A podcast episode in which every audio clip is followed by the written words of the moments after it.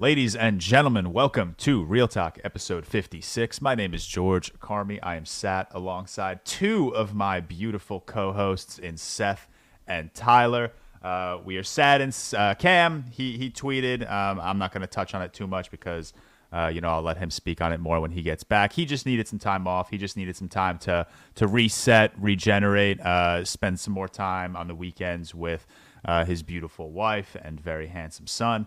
Um, so we're gonna run uh, for you know two, three weeks, maybe just the three of us. Perhaps uh, get on a couple of guests. But let's just hop right into this episode. Um, it's October finally, um, so we are kind of going to do over the next couple of weeks. Uh, we're gonna do like a little bit more horror centric stuff. Um, we didn't commit to you know the 31 days of horror as most podcasts do. I don't think any of us really have the time for that um, to to rip out. I don't even know if Tyler wants to watch 31 horror movies in a month. I would, and I I, don't am think gonna. Tyler would mind. I think Tyler would. I'm actually gonna bring up something just, just so I don't forget. Now, I want to do so. Like, I'm gonna do like Tyler's book reports for this month. So each week, you guys are each gonna recommend me one movie based on the theme, Love uh, horror movie, and I'll watch them. And then next week on the pod, I'll do a little book report session, review the two horrors you guys had. We'll, we'll rip through some horrors and, I'm Love gonna give you obviously- some shit. I'm gonna give you some Yeah. wild shit. and obviously like we're, like George is gonna mention, we're gonna review actual horror movies on the pod. Like I'll watch those. So these are in addition to those. He's gonna be like Tyler's book Yeah. reports to get me more cultured. So over the next couple of weeks, our episode rundowns will pretty much look like this. We'll start off with our intro as we usually do. We'll go into you know the how are we doing, what's going on. We'll quickly touch on what we've been watching. Um, then we'll jump into the new reviews, uh, new releases. Um, this week we are going to be discussing The Creator. All three of us saw that, and then Seth and Tyler will be talking about Saw ten, Saw ten, right? Ten. Yep. Yep. Uh, I unfortunately did not get to the theater to see that. Um, and after Tyler's text yesterday, now now I'm more excited. It seems like everyone's kind of. We'll touch on it in the review, but it seems like everyone's saying this might be like the best of the franchise. So I'm pretty excited for that. Um, and then we're gonna get into our horror section. So every week we've kind of chosen a different um, horror subgenre. This week, because of the creator, we've decided to do science fiction horror. Um, so we are going to be reviewing John Carpenter's The Thing. After that review, we'll be getting into a ranking. We're going to be ranking our top five. Uh, we didn't really discuss if we're going to do top five best or favorite science fiction films, but I'll keep it at best for now because I think that's what I've mentioned to you guys. And then after that, we're going to draft 80s horror, and then we'll wrap up the episode. Um, so just like that for next week as well, uh, but instead of science fiction horror, we're going to do modern horror. Week three is going to be psychological horror. And then week four, we don't really have a subgenre picked because that's going to be the Halloween episode. So we're going to um, try to give you guys a, a, nice episode, maybe reviewing two movies in the horror realm as opposed to one. Uh, give you guys a few extra discussions, a few extra rankings. But for now, let's get into this episode. Gentlemen, how are we doing? Seth, I want to talk to you first because you went to the creator screening. You got to hang out with a bunch of the uh, fellow TikTokers. How was that? How was the rest of your week? Yeah, it was good. Um, I feel like I'm just going to London so often recently, but it was nice. Uh, the Creator screening was cool. The event wasn't great, to be honest. It was one of those events where there's like nothing on. There's nothing to like do at the event itself, but the screening was cool. Um, Was it was it cute- labeled as a premiere or an early screening? No, so it was an early screening, but basically what they usually do at these screenings is it's um, the BFI IMAX, which is one in London. It's the biggest screen in Europe, the BFI IMAX screen in Europe, and they usually do like photo opportunities, like games, free drinks. You know, like like like set out like a premiere, Yeah. but just Yeah, not yeah, quite to the. They make A it like an immersive premiere. experience. Uh, that's what, they, yeah, exactly. Like we had it for the Flash and for the Last of Us, a couple of the one, Knock at the Cabin, same sort of thing. But we didn't have anything this one, which was which wasn't great. But we did have a, a, a Q and A with Gareth Edwards, which was interesting. Um, that was actually really interesting. I really enjoyed that. And yeah, at night we just went out for a bit. Um, and yeah, like just went out, had a, had a drink, not not really too much, spent time with like a bunch of other you know film people in the space. Um, and uh, yeah, apart from that, pretty pretty decent week. Got a packed week next week. Got a um, I told you George like a Blumhouse event next Yeah. weekend. Seeing the Exorcist Believer, which Zero out of five. yeah, I'm not I'm not I'm not crazy confident at this point Oh in my time. God. Um, yeah, it's not looking great. I saw And that trailer for the first time before I watched Oppenheimer for the second time, and Yeah, I man, looked at this like- trailer and I was like, God, Jesus Christ, this It looks, looks, yeah, it looks awful. Um, there's like a bunch of other shit. there. I think it's like a pop up event. So there'd be some stuff about Five Nights at Freddy's, which I also don't think looks great. I'll be honest. I don't think it looks good either. and no, and uh, then obviously BFI Film Festival, like George was uh, George. When does yours end? When do you? When's your last screening? Our last screening, I believe, is Saturday the 14th. Oh, okay. So you're Yeah. there, like, okay. So yeah. So I'm going on two the. weeks. I've got the Boy and the Heron being my first one. That's on the eighth, I think, which is on like the Saturday or Sunday. Looking forward to that. Um, so a bunch of stuff coming up, but yeah, pretty decent week. Nothing really much apart from apart from just going to that uh, event on Tuesday, Wednesday. Very nice. Tyler, how you doing? Up early today. Yeah, so Riley's going back home to to Dallas, Texas, to be with her family for a couple days. So got the house to myself for the next five days. But yeah, it's uh, 5:25 a.m. right now recording this. But I got up at 3 a.m. to drive her to the airport and back. So I've been up for a while. Um, so it's gonna be an early day, and just like a insight into what it's like to be like a workaholic, anxiety driven person. Like I feel like after like recording this podcast, I'm gonna edit it a bunch, and then basically once I finish getting this podcast all set, I'm gonna just like chill the rest of the day. And in my mind, that's like a wasted day. Like I'm gonna be like, oh, I'm gonna waste a day. Gonna, even though I'm gonna just, like film TikTok still, film a podcast, produce the whole podcast, drive someone to the airport and back. But it's like because like I'm gonna take a break after that and like watch some football without like multitasking. In my mind, I'm gonna be the whole time distressed and be like, I'm wasting my time right now. I need to be. I, I used to be like that. Yeah, I used to. Be it's, it's not a nice place to be when you're like that all the time, is it? No, yeah, it sucks. But um overall this week's been pretty standard. Uh gonna see if this weekend with being alone is either gonna be very productive and get some projects done around the house or if it's just gonna be chillaxing. But today at least I think once I'm done with the podcast stuff, probably gonna take it easy a bit since it's uh did not go to bed that early last night and obviously woke up at three. But yeah, nothing else.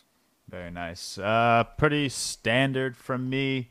Um, you know, a couple of blowups at work this week that just overly stressed me out, um, but nothing crazy.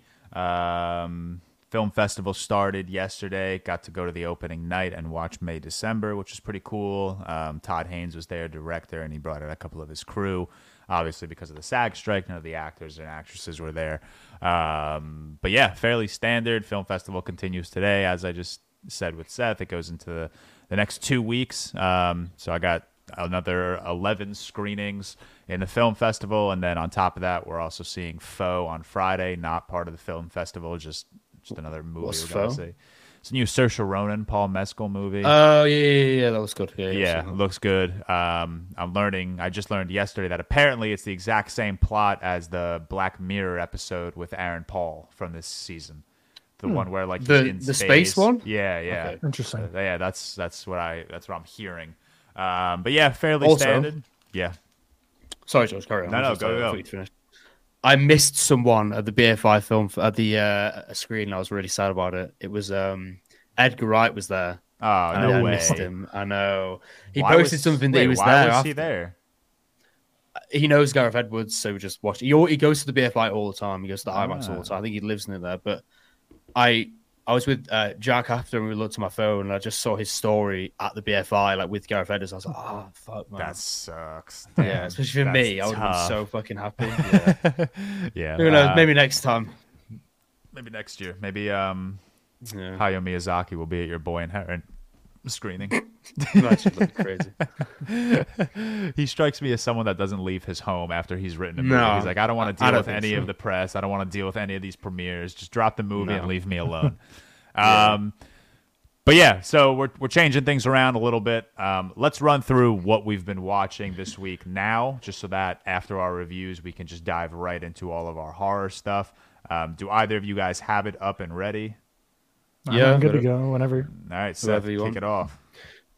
Yeah, so I watched. I gave it five star this week. If you guys saw, it, I saw uh, Mummy, Xavier Yep. uh, Javier Dolan's Mummy. Saw that. Fuck me, man! Like that shit, like, it ruined. Have you have you guys seen it? No. No, like so I, I do the film raffle with the patrons and they recommended it to me and so I'm gonna watch it this week and I I, jo- I like replied I'm like is that the crybaby who quit directing because no one watched his movies? And It like, is, yeah, yeah, it is, yeah. So yeah. he, he's a loser for that, but I hear mommy's really good. it's fucking like crazy. Good. What's it about? really like. So it's about like a um a kid who's just come out of care, uh, who's like uh, got really bad ADHD, and he lives with his. He's going to live with his mom. He's going to live with his mom, who's like um, not living in poverty, but she's poor. She can't get a job, uh, and they have like a, a really weird relationship where this kind of you know loving one day, then like blowing up the next day, and then uh, I don't want to say too much because it's like one of those things where, where I don't want to. But I think I All think right, George. don't, don't don't spoil it. I think you I, both, I, I like, tossed it on my it. watch list immediately. I'm like, damn, there's that rare Seth five stars out of here. Yeah, it. It was horrible. Uh, I also watched, obviously, the creator we spoke about, No One Will Save You, which was obviously the, um, I think, George, you told me to watch it last week, the Yeah. uh, Hulu, Apple, uh, Disney Plus one, whatever. Cool, man. I, I really enjoyed it. It was a good time. Uh, I watched the first um, Wes Anderson short. I might watch the other ones today, which was the um, wonderful story of Henry Sugar. Really enjoyed that one, actually. Really had a good time with it. Uh, I watched The Neon Demon. Um, it's the Nicolas Refn film with, uh, is it Ellie Fanning? That's her name, isn't it? Elephant. Yeah, yeah, yeah. Elle Fanning. Okay, yeah, yeah. Uh, that was fucking weird. I watched Cosmopolis. It's the Robert Pattinson, uh, David O- Cronenberg one. Owen's It was favorite actually. movie.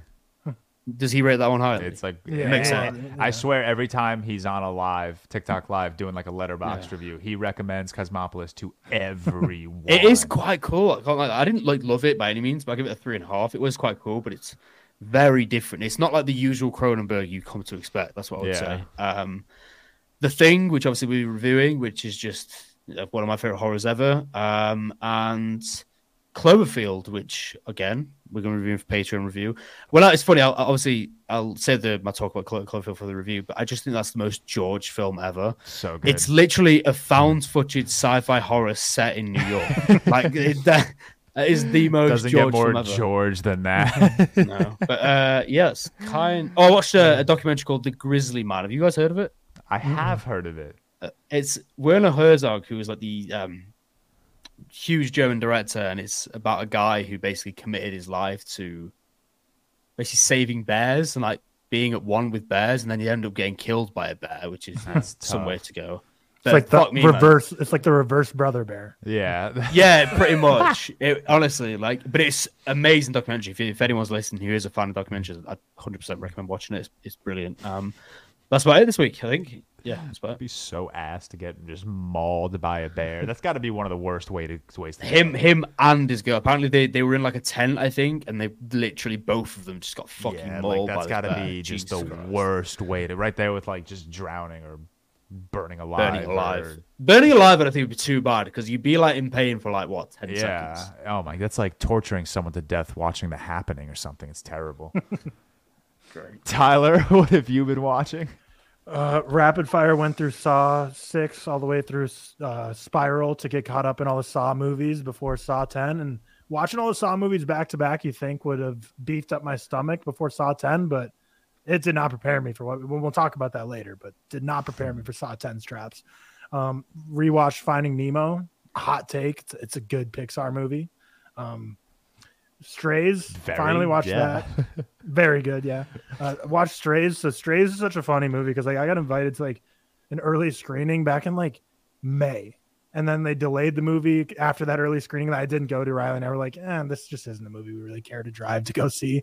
Um, they delayed it like two months, like right after that screening. So I'm like, they probably got some bad feedback in that screening because they probably just re-edited a shit ton. Still awful, just like not funny. Um, but never expected to be that good. But I was like, I needed something easy to watch. I'm like, oh, I'll just throw on strays. I didn't love it. Uh, also watched the wonderful story of Henry Sugar, uh, as well as the Swan, which is the second one. Haven't watched Ratcatcher or Poison, which are the other two uh, yet. But really, Did that really one liked- released today? Poison. yeah, the last one released uh, this morning. It Okay, probably yeah. I don't know if it's out right this minute, but it comes out today. Um, but yeah, I really enjoyed Wonderful Hen- Story of Henry Sugar as a four and a half for me. Um, it's it's going to be just it's about a dude who basically becomes a god at gambling by figuring out the system, and that's just kind of like literally me, who, who I want to be. So Henry Sugar basically basically it's the same exact guy as me. Uh, watched Dumb Money. I, I liked it a lot. Like I I didn't love it, but I don't know. It wasn't. I, it had the potential to be super annoying, but I didn't. It didn't feel that way for me. I really liked it. It made me feel exactly nostalgic to what it was like in 2021 or 2020 when that happened, and just all the rage I had. Like I was so mad back then at like Robinhood and how like just it just seemed like the big financial institutions were just like fucking everyone, and then rewatching the movie was like, God, it's just making me just as mad once again. also, like uh, the main guy, Deep Fucking Value, the redditor, kind of crazy how he became like a global sensation, made millions of dollars, and was able to like snap into a private life and was never heard Just from again. fall just like off that. the face Like that never earth. happens nowadays. Like he just like he was like, you know what, I've done what I need to do, had my fame, got my millions.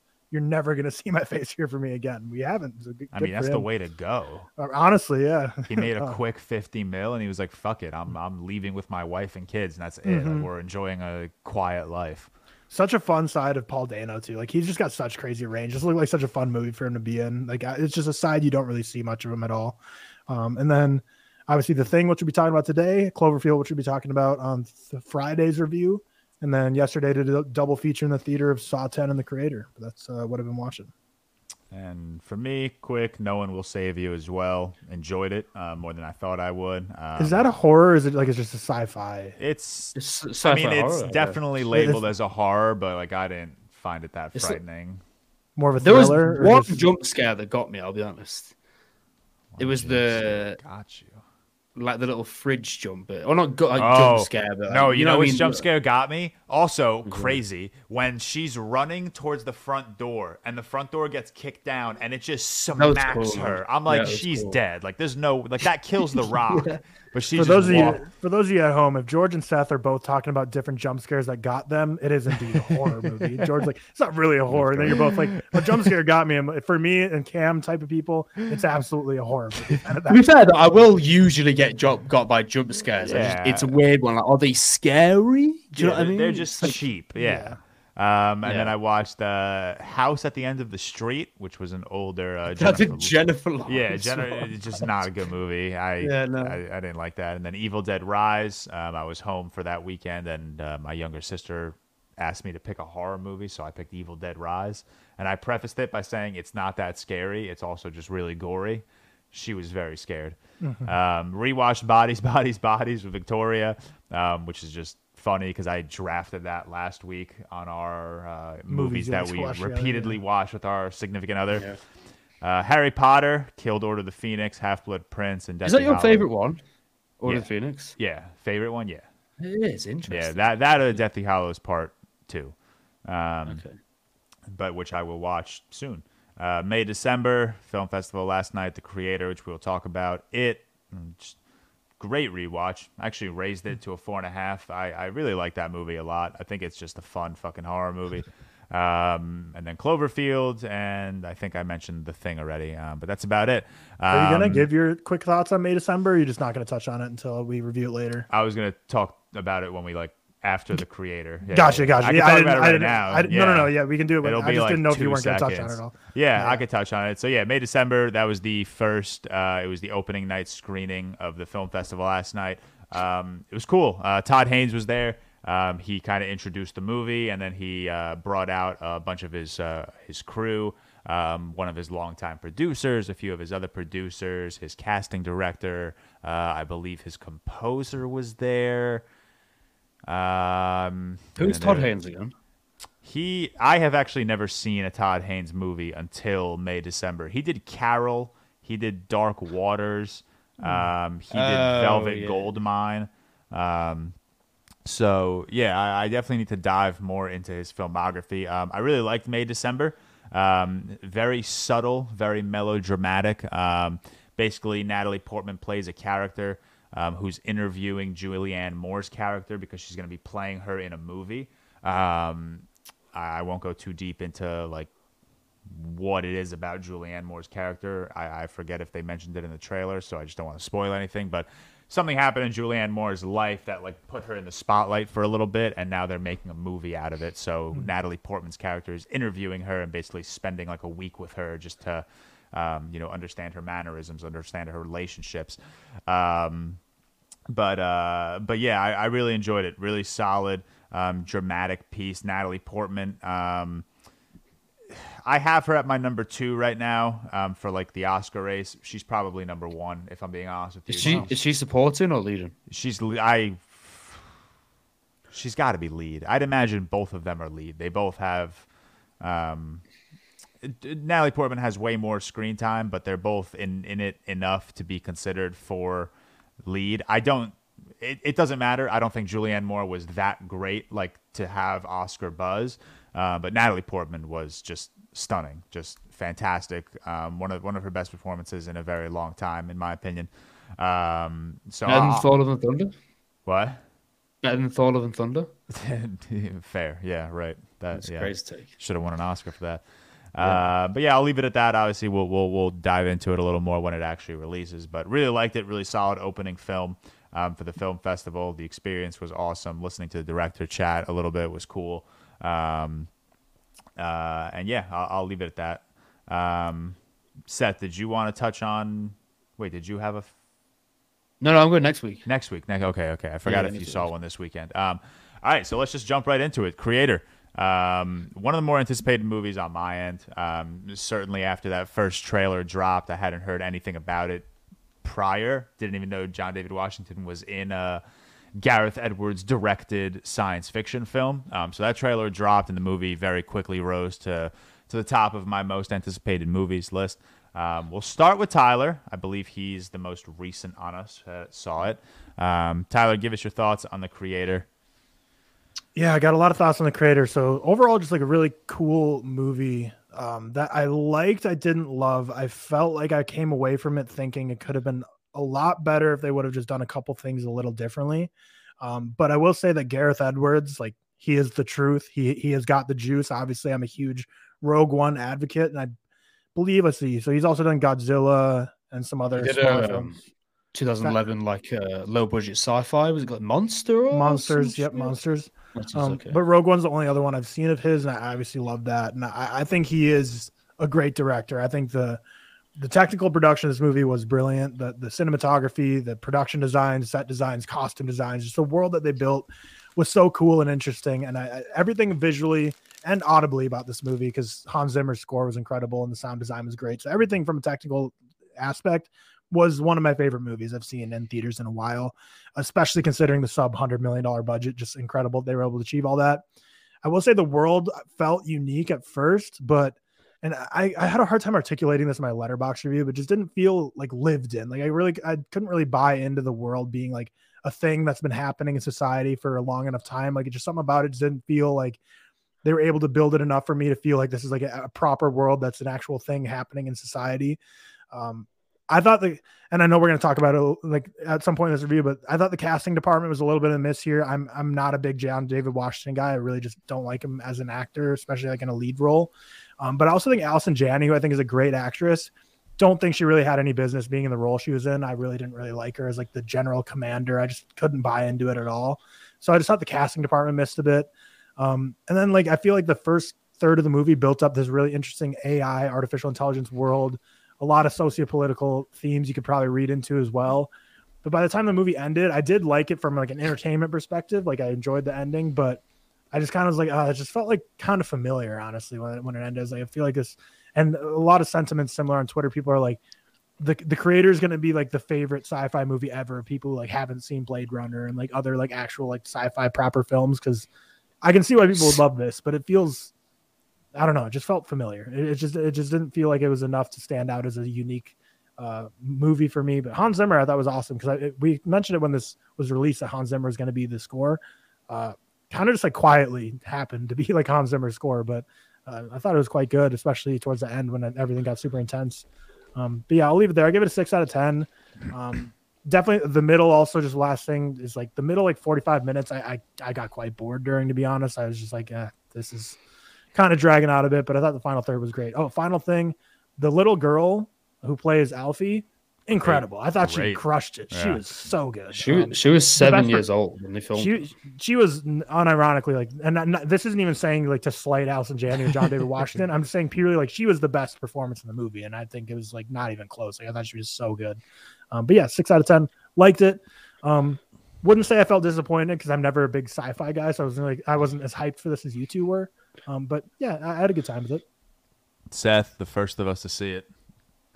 Yeah, so I, I was really excited for this uh, originally, just because you know, new IP, sci-fi. Um, I, I don't know. It's I'll start with the negatives because I, I do have you know a bit more positive to say. I think uh, the way this is really let down by its script, in my opinion. Like I know we we've all mentioned this, even George. Obviously, George liked it more than us, but George's take actually quite liked your review. It was a little bit different in terms of what you appreciate about it, but I don't think it it it does anything new. The visuals are so good, and it really is an unquestionable like triumph in the industry. To especially like eighty million budget, we ne- we never see that anymore. But I don't. I don't think I can overstate how damaging the script was at, at times for me in that it just doesn't do anything. You know, nothing's explored when it was tried to. I think a lot of stuff was attempted about, you know, what, what, you know, when, when we, as mentioned earlier, when he was doing the, um, the Q and A after the screening, he actually mentioned one of the inspirations being Ex Machina, Alex Garland's, in terms of, you know, what it means to be human, um, AI versus humanity. And whereas it was so well explored in a film like Ex Machina, nothing was said in this that hadn't been said before. And I do think it's quite hard with the AI thing because it's been used a lot. But like Tyler said, it just felt it felt too familiar. It, it, felt it felt dull. I was quite bored during the kind of. I, I, there was a point where I was like dozing off a bit for like two seconds or in the middle because I was like, what's happening? I also just didn't love the cast to be honest. I'm, I'm I'm pretty similar with Tyler in the same vein that I just don't think cast. Not that they're not good actors because I like pretty much all of them individually. I just think they were all miscast, maybe apart from the little girl who was fucking seven years old, which is crazy. Um, but I do think at the same time there were some sequences in this, um, especially you know during the end, during the start, that really managed to you know immerse me. I think I said in my review like into Gareth Edwards' like futuristic vision, which I think he's so good at as a as a science fiction director, and I think he shows a lot of promise. Um, this is coming from someone who hasn't seen. I haven't seen Rogue One. I haven't seen uh, which Godzilla film did he do? Like 2014, 2015. Yeah, but okay, I haven't seen that. I haven't seen Rogue One. I haven't seen Monsters, but judging from this, I think he's a very strong director. It's funny as well because when I left the screening, everyone around me was saying this is so much like Rogue One in a way that its direction is remarkable, but its script is the way that it lets it down and kind of drags it down slightly. But there were some sequences which literally blew my head off, and I think for an 80 million budget, it's so so good. Um, and also, final thing I say, I just the emotional beats never hit for me. I, I, found it to be kind of emotionally devoid. I, I didn't really feel anything in, in, in the the ending. Um, but on contrary to Tyler, actually, I did actually quite like the world, uh, and I did I did feel like the world was lived in. I feel like it was an organic process that had been accumulating over time. We kind of felt that. Um, but yeah, like I give it a three out of five. I was quite disappointed. Not that it was bad, just because I was kind of really excited for this when I first when I first saw the, the trailers. I just think it was very much beautifully directed, but really, really hindered by its lackluster script. So yeah, three out of five for me. Yeah, I uh, like I said in in my TikTok review, I, I completely understand the criticisms and why everyone kind of leans more towards that three out of five or, or three and a half out of five score. I completely agree. I don't think this movie does anything to progress that AI versus human narrative, and it certainly doesn't do anything to like move the science fiction genre forward, maybe in the way that some of us had hoped, especially after that trailer. Um, I gave it a four out of five, which I, I, guess if you compare that to my expectations, maybe that's a bit of a letdown. But I still had such a blast with this movie. Um, this is just one of the I, I just love just being immersed in a new environment, and I think that's one thing this movie does just, just ridiculously well. well. Like it, it, yeah. it, it just felt so brand new. And Tyler, I understand what you're saying, where like the world itself didn't necessarily feel like lived in. Like I don't know how to elaborate that, but I understand what you're saying. Like it didn't feel like they developed the world as well as they could have. Um, but I think Gareth Edwards, just like Neil Blomkamp, and I'm going to plug those Neil Blomkamp short films that I've been watching lately. They both the comparison have, is drawn quite a lot between. yeah, because they both just have like this very unique eye for like science fiction slash, I guess, pre-apocalyptic worlds. Yeah, um, yeah, you know, they they they feel dirty, they feel raw. Um, they, they they really elevate like your or at least for me they really elevated my experience with this movie because the world itself just they took so much care of it, which which I really really enjoyed. Um, and, and, seeing it on the big screen, I was just I was just enthralled. I was sitting in row C, staring up at the AMC Lincoln Square IMAX screen, and I was just like, "This looks sick." I was like, "This is just fantastic." Um, but from a writing perspective, like I said, I absolutely understand the criticisms. I don't think our characters were necessarily developed well enough. Um, this movie, this movie tried to give us moments of heart, you know, moments uh, uh, of impactful emotion that I think were well written, but I don't think they had the impact that they should have because the movie didn't build up these characters and these relationships as well as I had hoped for. Um, but other than that, I, I obviously just I, have been beating to death the idea of this uh, this new created cinematic universe in my head. Um, just movies that are just very conceptually bold. They're beautiful to look at. There's clearly a lot of meticulous care that goes into this world, but they're all held back by a fairly lackluster and unoriginal script. I mentioned Pacific well, Rim is in that cinematic universe, Tron Legacy, Godzilla, Godzilla King of the Monsters, um, Oblivion. Um, and I, for me, I like that. I, I, I really enjoy that. Obviously, I, I, talk about Pacific Rim quite often as being one of my favorites ever. I fucking love that movie. So I guess it really depends on how you come into this movie and what you get out of it and how you walk out of it. Um, so I kind of got not what I expected. Obviously, I was fully prepared to just spam five stars on Letterboxd after watching this movie. Um, but for what it was, I, I, had a really good time, flaws and all. Um, I, I, could definitely see myself revisiting this one um, as like a you know late night edible watch or something. Um, it's a four out of five for me. It does sit inside my top ten, surprisingly, because like I've mentioned on the pod before, a big way I rate movies is um, you know, can I see myself rewatching them? Um, so like, yeah, maybe maybe Creed 3 and Barbie are objectively better films. I'm probably going to pick the creator to watch over both of those 10 out of 10 times. Um, so yeah, for for me it's a 4 out of 5. Had a really good time with it. Um, definitely on the lackluster side in terms of character development, um, you know, progression of science fiction genres, the AI versus human narrative. Um, but I had a great time with it. I really did. Like you guys said, some of the visuals were just fucking awe inspiring. Some of the the the the sound designs on the bombs, like the quiet shots, and then the bomb blew up, and then like you get the feel of like that backfire. It, it just it felt cool. It looked cool. Um, Tyler, believe it or not, I know you were praising Hans Zimmer. That was like the first thing I said walking out of the theater. Like that was a little lackluster. Underwhelming. That's yeah. the first thing I said. I not said not, but but but not that it was bad by any means. No, I just, just we expect. Yeah, so it's just it's not oh. like as memorable as like his Dune score. I, I said like, the same thing. This this yeah. felt like he was like this was literally like a side project for him. Gareth Edwards approached him, and Hans Zimmer's like, "Yeah, I got two hours on a Saturday. Let me do this for you real quick." Well, what's uh, funny yeah, about what's funny about Hans Zimmer's score is that what I should have mentioned is when I was watching, I forgot he did the score until like 45 minutes left, and I was like, "Oh shit, he did the score," and I was like, "I don't remember hearing any score." I was like.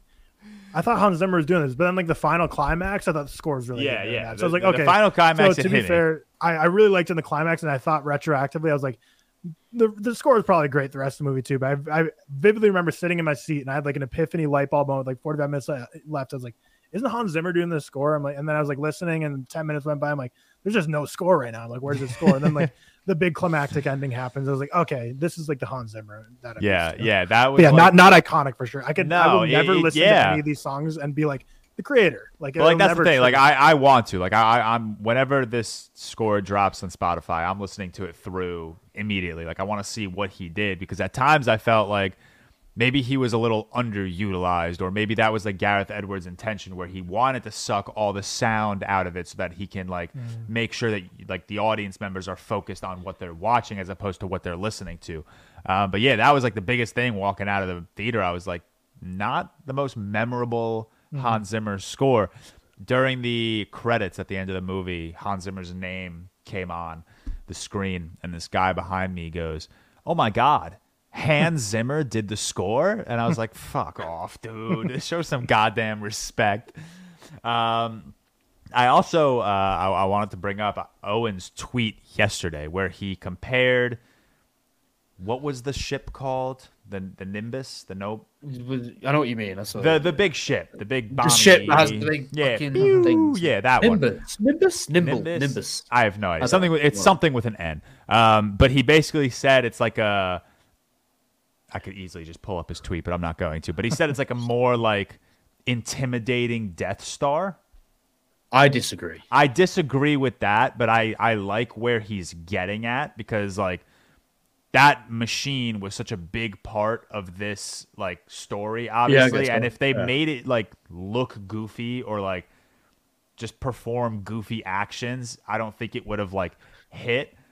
But like the scenes where it's like flying over a landscape and it's like scanning and then people are like mm-hmm. ducking away and crying like Gareth Edwards did such a good job at like making it like really feel like this is the end of the world with get this it. machine. Like if you get scanned, you're fucked.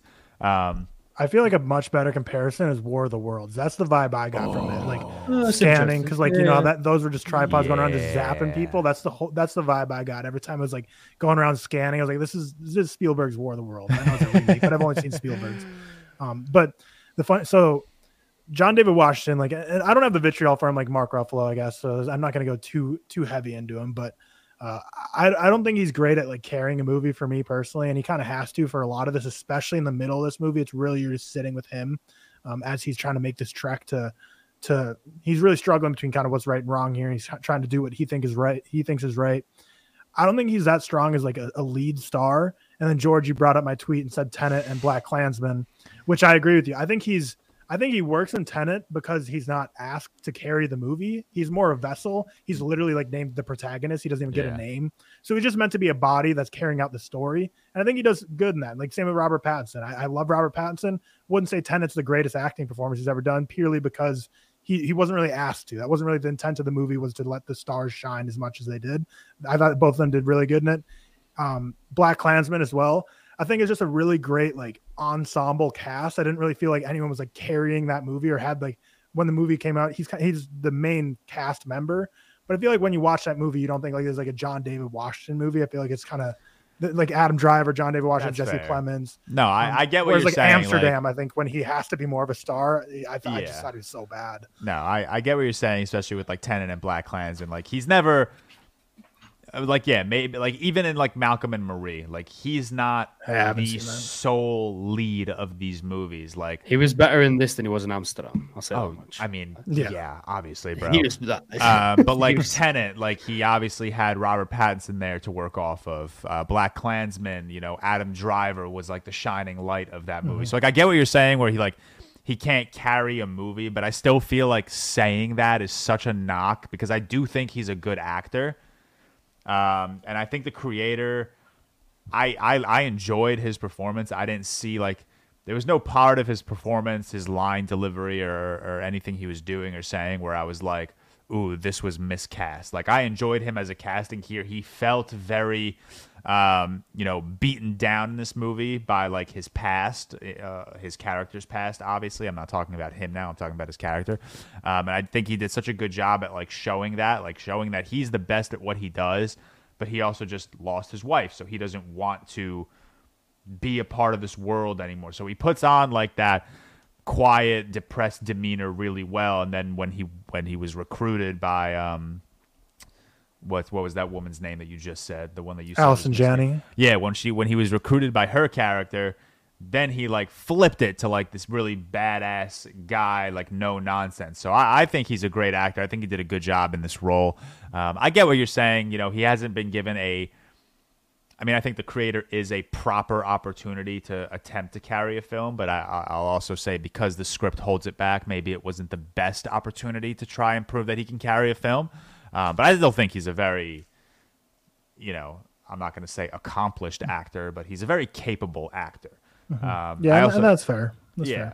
fair. Um, But uh, do you guys agree with me though that I, I didn't really like Allison Janney cast in this movie, even though I do like her. as a- I as I a- didn't like any. So you know, um, her like you know Ralph, Ralph Ineson, who was like a general or something, the one mm-hmm. with the really yeah, he like- was not good. Either. He- Like, I- you're I he was like really- the right hand man, right? Like the main guy. Yeah, yeah. I, so I, I think he's such a great actor. Like he's really good in The Witch, in, in The Green Knight. I think he, his voice is so distinct. I think he really works. I think he was so horribly miscast in this, mm-hmm. and I think the same for her as well. Like I think they're really good actors. Like everyone in this was a good actor, but mm-hmm. I just think some of the casting choices were really I, wrong I in my they eyes. and went didn't really work. for, and I don't know. You guys correct me if I'm wrong. For for um, God, what's her fucking name? Allison what?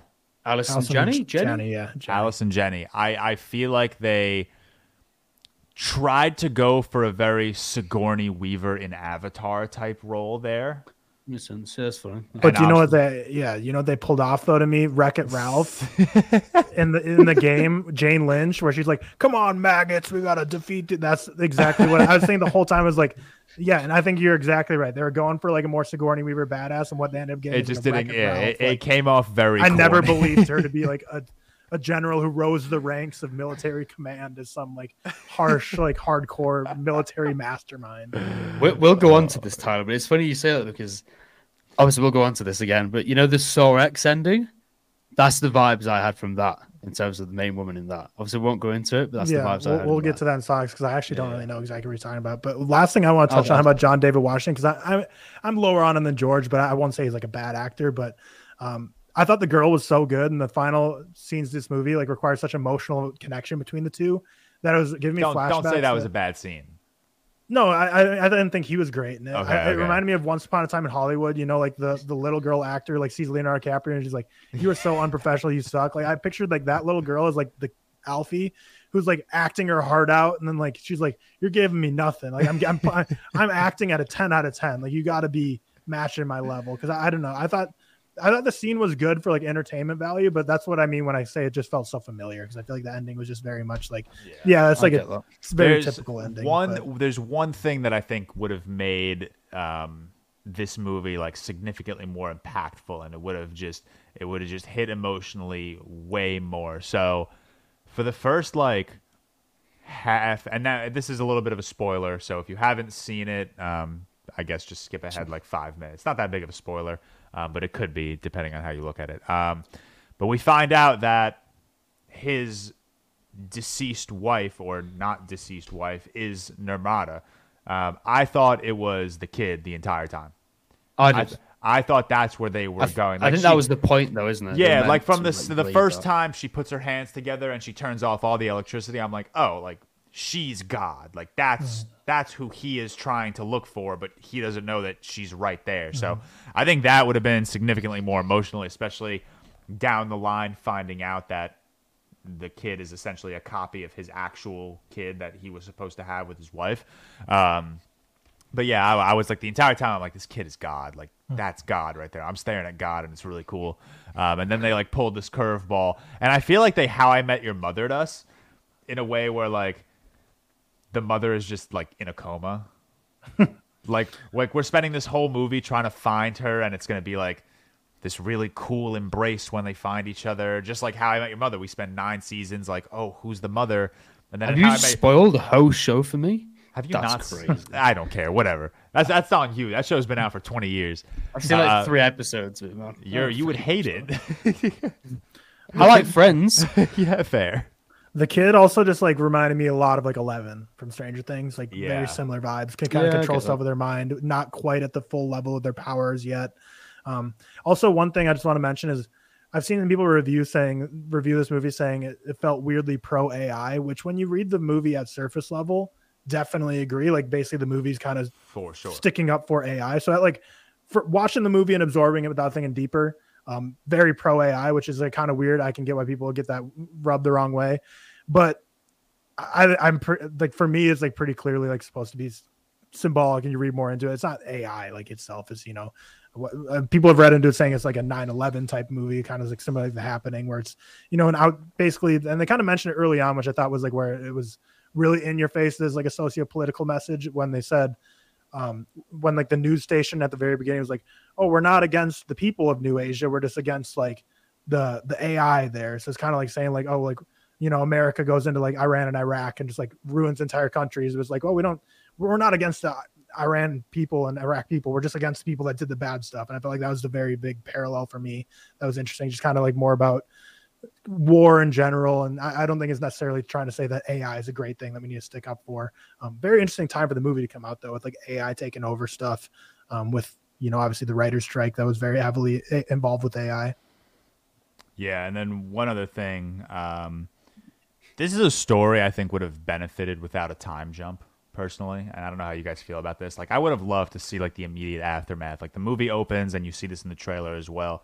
Um, and it's like 10 years ago today, the artificial intelligence, you know, that we made to protect us detonated a nuclear warhead in uh, Los Angeles. I would have loved to see the immediate impact of that in like the AI versus human race, mm-hmm. you know, the the cleanup of Los Angeles, I guess, like because John David Washington's character mentioned that he lost his entire family in that um, uh, in that explosion. Um, so I would have loved to see like his immediate reaction, the world's immediate reaction to like AI taking over. I guess um, I feel like a ten year time jump here just kind of removes you a little bit from like the gravity of the situation because like ten years is a long time. You know, mm-hmm. that's like a how have you not fixed this shit by now? Kind of long time. Um, I think that's kind of what they're going for, isn't it? Like it's the norm in society, and that's kind of the way that they're headed in terms of it was the norm, and you're kind of adapting to that. I know what you mean, though. I think it would have been fun to see the initial impact yeah. and everyone kind of freaking out. And, and again, I'm like, I'm like going right back to like Neil Blomkamp and District Nine. Like that's like an immediate yeah. thing. Mm-hmm. Like aliens come in, blah blah blah. You're kind of seeing it like firsthand on how people are reacting to that shit. Um, Have you seen District Nine, Tyler? Yeah, long, long, long time ago though. Like I, that was I think when I worked at a movie theater and it, I saw it like in theaters when it came out.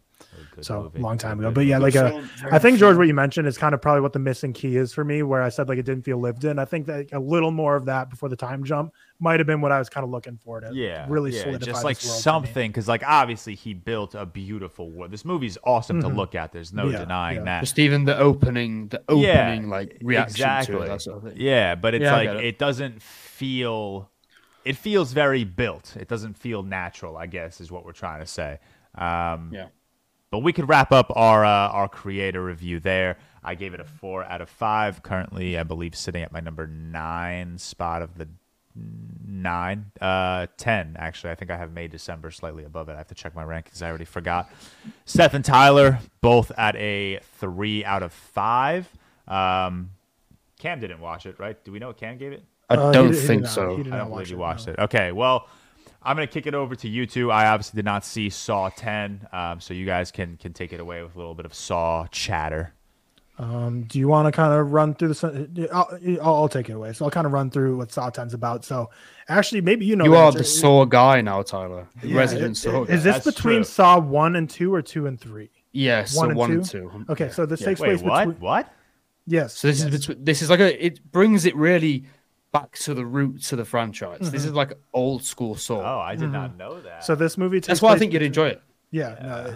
No, it's also the longest movie of the franchise. So it's between Saw one and two. And basically, the synopsis of this movie, just kind of getting into it without going into spoilers, is this is when obviously John Kramer has terminal brain cancer and he's trying to figure out a solution. Obviously, we see in Saw 3 is when he kidnaps the doctors to make them do the surgery on him. But what we kind of see in Saw 10 is that before this, he had another opportunity to try and get rid of this brain cancer through this very experimental surgery slash drug cocktail that was being released. I was basically able to like turn on and turn off certain cells and was able to heal all these world biggest diseases and problems.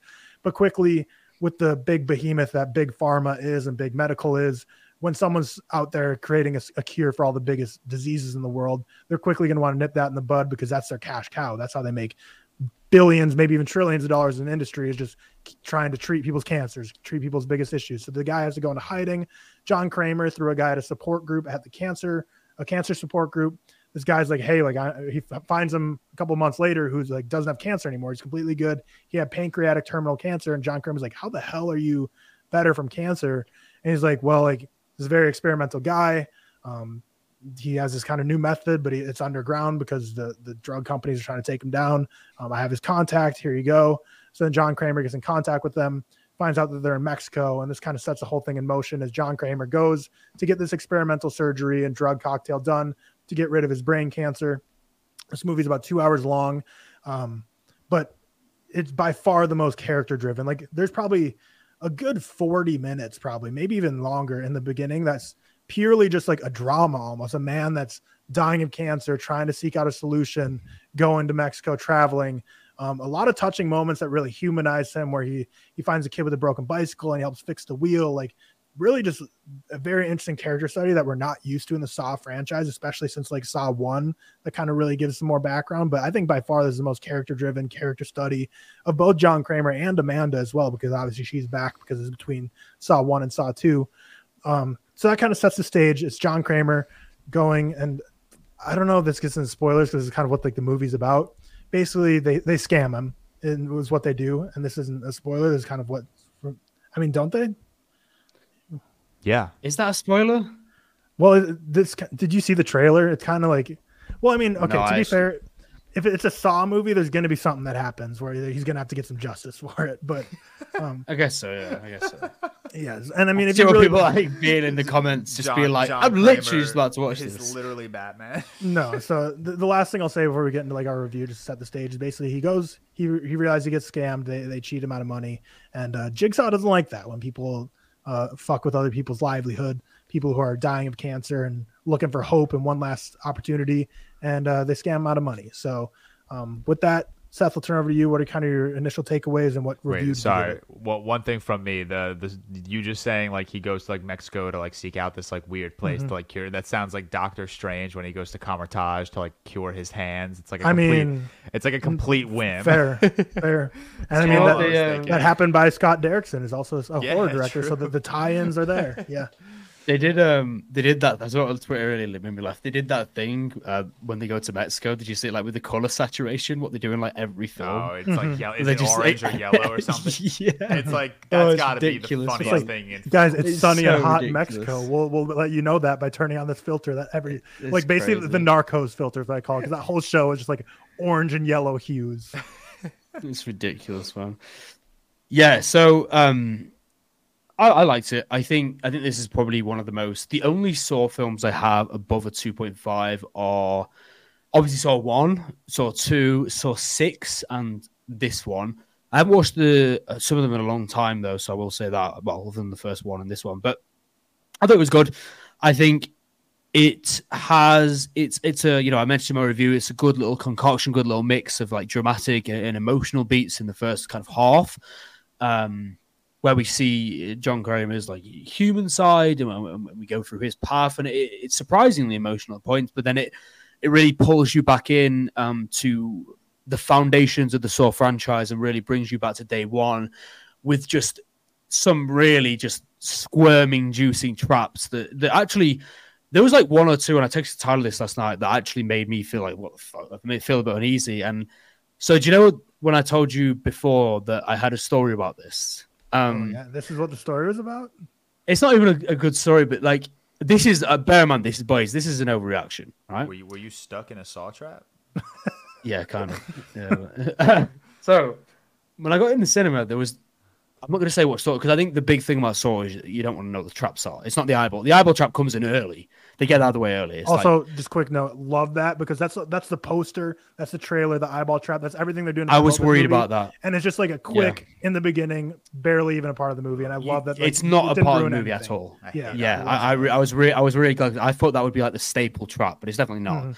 So there's one trap, um, probably the first one that comes up that like made me feel uneasy, and the, there was this woman like at the end of the row, and I literally heard her say, "I'm going to be sick," and she actually had to run out. and this sounds like I'm like marketing the film, do you know what I mean? But that's actually happened. Like she was like had to- she literally got up and ran out from like the bottom of the fucking cinema screening, and I was like, Jesus Christ, like why are you ever had to run out? And then there's a there's um a trap that comes after that, Tyler. You know which one I mean. We'll say with some good spoilers because I think traps are a big part for Saw Mhm. fans. Yeah. One that involves a head. Um, and I was like, Jesus Christ, like, that made me feel a bit uneasy. And I think that's the, the great thing about the Saw film is that we've kind of lost that because it went back to the basics with John Kramer's story, who I really like and I always really liked as a character. We had the we had some real originality with the traps. We had we had some fun moments, we had some scary moments, not scary, but like cringe moments, I guess. Um, I think that's why it succeeded. Um, do I think it's a great film? No, so I don't have it that highly. I rate it a three out of five, so certainly not high. Well, comparatively to, to the recent Saw films, it actually is. But I don't know. I think it's a. I think they did what they, they had to do here. I think it's a very to have even a tenth film in a franchise be good in any way is fucking rare. Let's be honest. I've seen like Fast X this year. Um, but yeah, I thought it was a, so three out of five for me. A good mix of surprisingly emotional beats and and and sadistic carnage, which is exactly what we wanted and expected. And I think Saw fans, if you're a big Saw fan, obviously you've probably seen it already, but if not, go and see it because you'll probably really like it. So yeah, three out of five for me. Yeah, I I really liked it. I gave it a four star, which for me, I'm similar to Seth. I only have three Saw movies above a three star. Saw three out of three star, and then Saw original Saw and Saw ten. So bookending the franchise at four stars. Other than that, not a huge fan of the series. Although it doesn't get too low for me. I think Jig- Jigsaw is my least favorite, but there's a lot of two and two and a half, so it never really dives to like the really shit tier for me.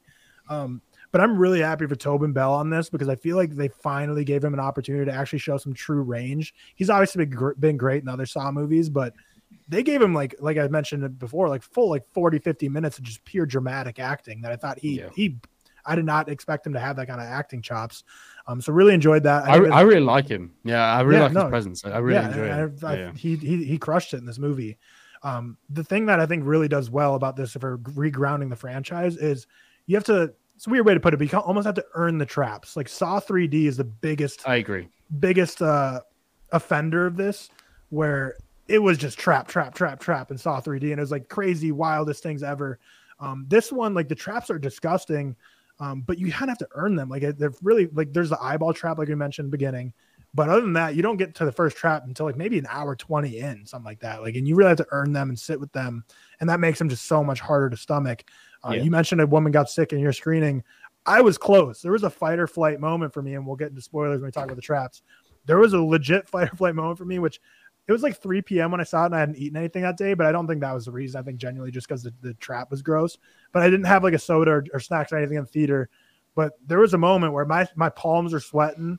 I was feeling lightheaded. I almost got a little dizzy. I was like, I legitimately had a fight or flight moment where I was like, I might have to dip out of this for a second. Like I'm feeling not good right now because when I want to know which one it was. we'll, we'll get there when when Yeah, we yeah. because when you watch a saw movie or any gruesome movie at home it's easy to remove your like you can kind of look away the volume even if you even if you have your volume loud it's never movie theater volume so like, even if you're in a movie theater if you have to like avert your eyes you're still getting Yeah. the the loud ass speakers pumping the sound and the sound design's obviously disgustingly great um so yeah it was it was a lot for me but I made it through, soldiered on, mainly because of just peer pressure. I was like, I'm not going to let these people think I'm bitch made for leaving right now. So, because there was one other person who left at one point, I was like, I wonder if they went and got sick because they kind of just. How many people were in your screening? Was it like a really busy one? Or- Uh, it was like a half full theater, so not not super busy, not not super empty. Um, but yeah, I was like, I can't let these people think I'm bitch made.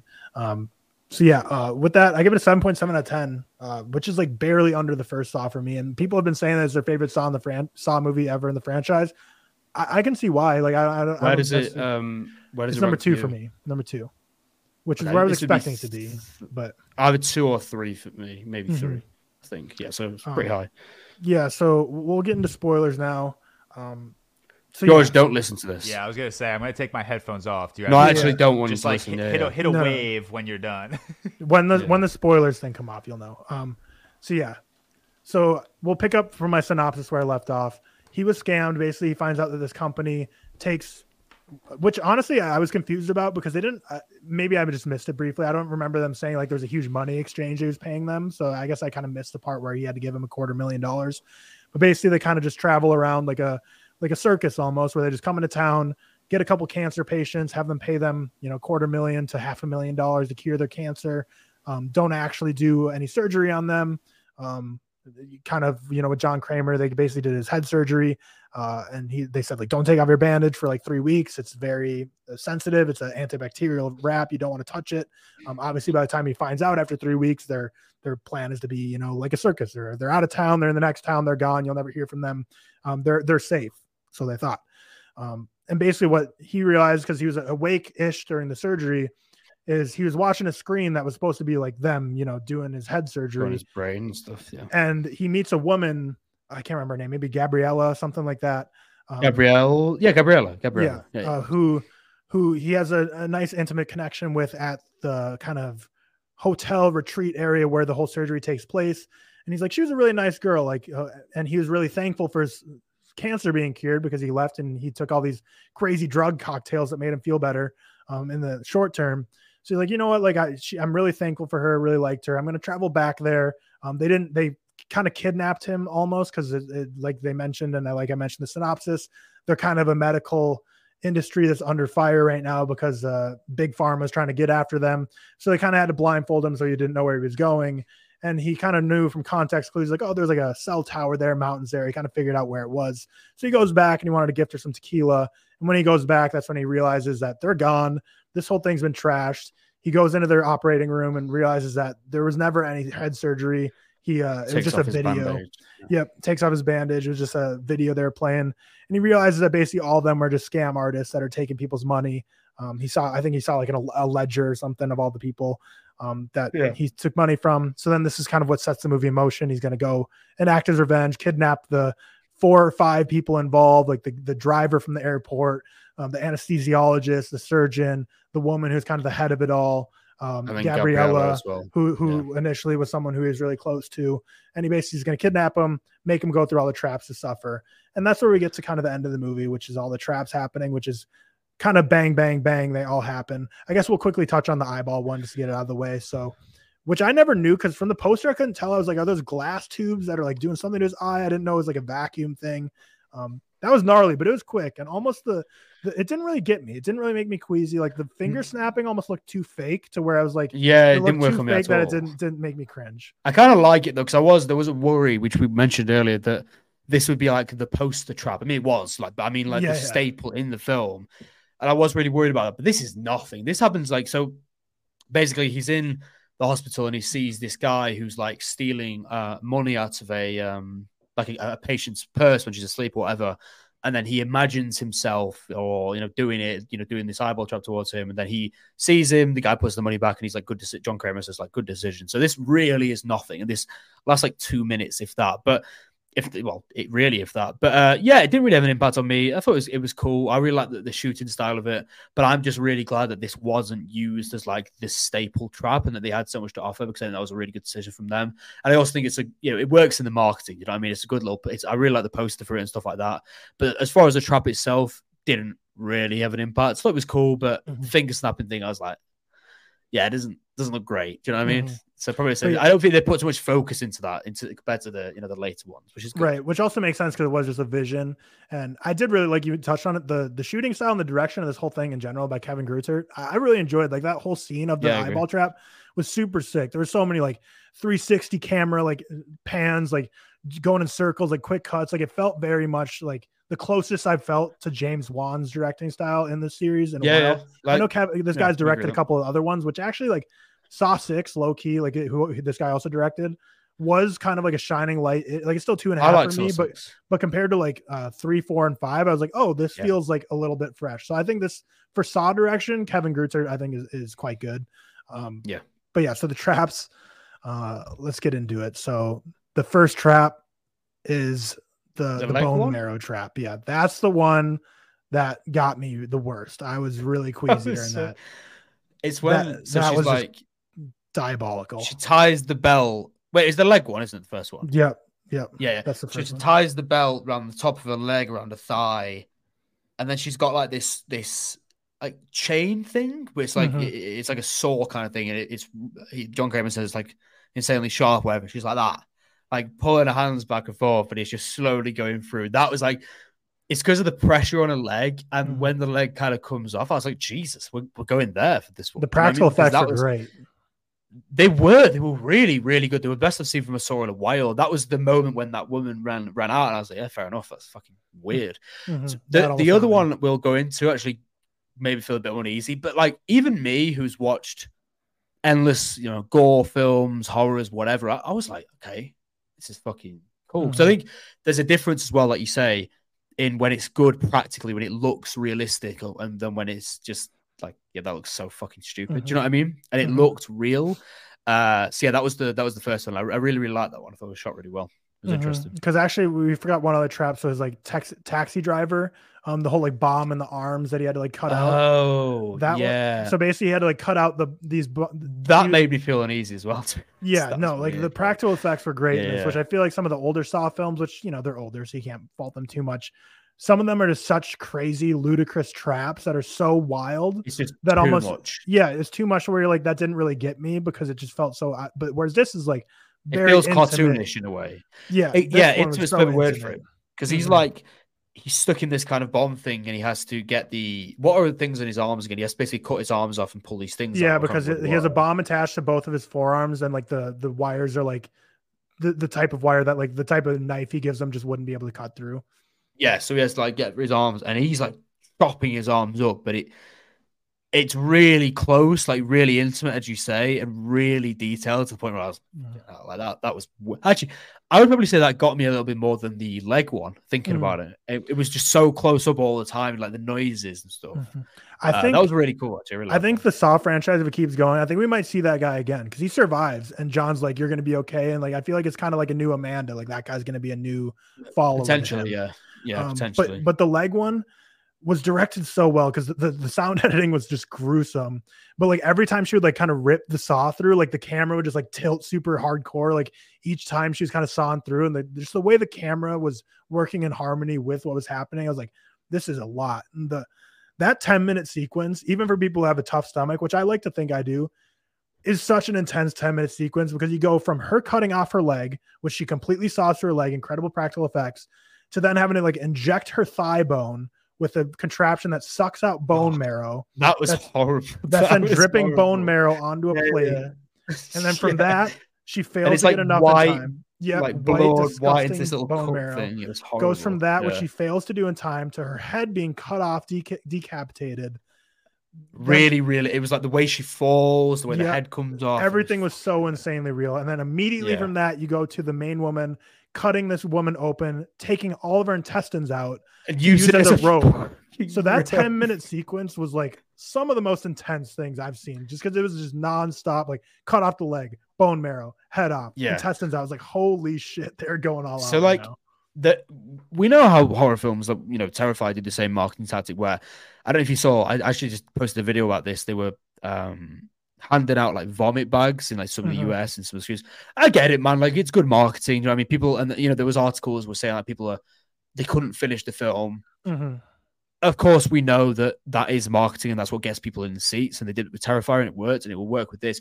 But that sequence, if you are squeamish, I mean, why the fuck are you going to a, Saw film in general? but I feel like that's why people go sometimes, though. Do you know what I mean? It's like that's why. yeah, it's like a roller coaster like if you're afraid of heights. You know, you kind of like to test. Yeah, yeah, film. exactly. And um, that the the ten minute sequence going from A to B and then ending with someone literally holding intestines and using them as rope, even made me feel a bit sick. And that's someone who's so used to it by now. So I, I do kind of get why people what you know the reaction to this film because it is more gruesome because it's more realistic more intimate more personal than previous saw films and it's not realistic look saw films never realistic but like you said you know with the saw 3 and 4 they were going to the point where it was cartoonish violence it was ridiculous but with this one they really hone in on bringing it back to the basics Mhm. like in the first saw where he cuts his you know where he cuts his leg off it's so right. intimate personal um Mhm. so i kind i do kind of get it but they marketed this film so well in general Mhm. you know, that's what they're doing. Horror film is just really good at it.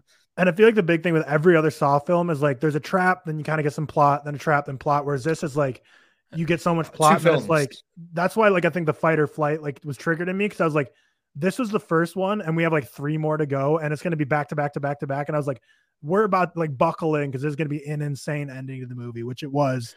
Um, so that Yeah. trap ends, and I'll let you talk about this next one because this is the one that got you more because the, the leg one was the one that made me squeamish. This one kind of was the one that affected you the most.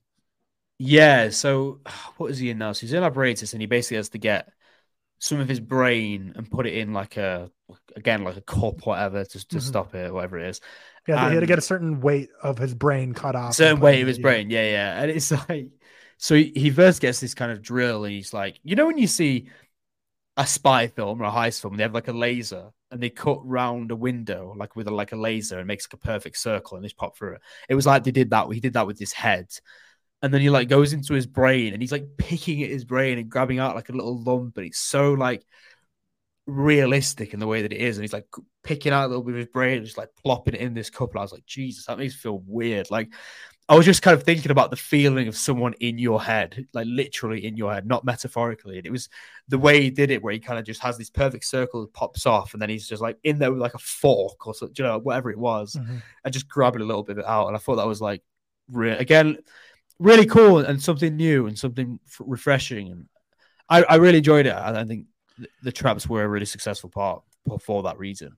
So, yeah, and I, I love like the thing, like his kind of theme he's going for with the trap is like, you guys act like you're surgeons, but you're not. I'm gonna make you do some surgeon shit. And clearly, this guy, he was just like a vet, and he he doesn't know what the hell he's doing for brain surgery. So he's like, when he starts to cut open his scalp, it's so brutal. Like he's like just like stabbing himself with like the, the saw. just it. with, Clearly, just like a man trying to get a little bit, surgery.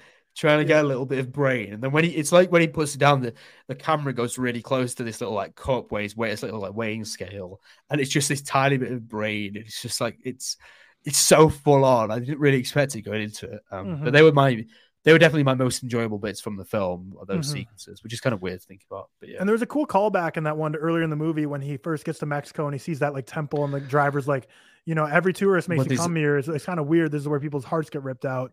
And he kind of uses that same exact temple look on a head for when he fails a trap. It's like a heater wires in there and it, it shuts in on him. I was like, you know, Yeah. that's pretty cool. Like that's why I thought like this movie cared more than the other, a lot of the other Saw movies. Like they were like they tried to make this an actual like competent movie as opposed to just like trap, trap, trap. Because like I was like, oh, Trap, that's a fun little bit. Um, the next one, um, the next trap. So this is when the woman, this is Gabriella, the woman he kind of falls for, which we're just kind of using, or not he fall. Well, yeah, he kind of does fall for her. And this is where we get some interesting or some good plot development with Amanda's character, who obviously John Kramer initially put in a trap because she was abusing heroin or some some intense drug. And Gabriella is kind of that same thing. She's a heavy drug addict. And you kind of realize she was probably only pulled into this scam because she needed money for drugs. And money. one of the other guys was her drug dealer. Um, so Amanda was really sympathetic to her. She's like, you know, John, which it, it is a moral gray area. John thinks drug addicts are wasting their lives, which you know you can see why he might think that. And then Amanda's from an opposite perspective, kind of saying drug addiction is like not as black and white as you think it is. You can't just Yeah. like a lot of people fall into these circumstances. So it's a really interesting character development. You kind of get an idea of the difference between Amanda and Jigsaw because they obviously have differences in the other Saw movies of how they go about things. So kind of seeing their philosophy play out. Amanda definitely feels empathetic for her. She kind of tries to throw her a bone. Initially, Gabriella was supposed to be the next trap, but Amanda pushed it off and made the guy do the brain surgery Seth was talking about. Um, so Amanda felt very sympathetic for this woman. Her trap was she got shackled one arm and one leg, chained up in chained up in the air, and a crazy radiation machine that like used to treat cancer just blasted on her. literally blasted in her face and she's like melting. I'm like, Jesus Christ. I like I like that though, because again, it goes back to this like it's so intimate. It's not like you know you're getting someone that's just like blowing her head off or what- the Mhm. usual shit we used to see, where it's just so over the top. Because it was like she, her face is just slowly like melting, and it's Mhm. really intense. Um, Mhm. yeah, I like this idea for trap. And then obviously she has to like she's in shackles with like her wrist and her, her foot, and just like break the fuck out of her foot to make sure she Mhm. gets through it. And it was cool, man. I, I, I really like this bit. I did. One thing I think is funny is she started with her arm, and then like the main woman's like, "Oh, you should start with your legs. You should swing out of the way of the So you swing out the radioactive machine."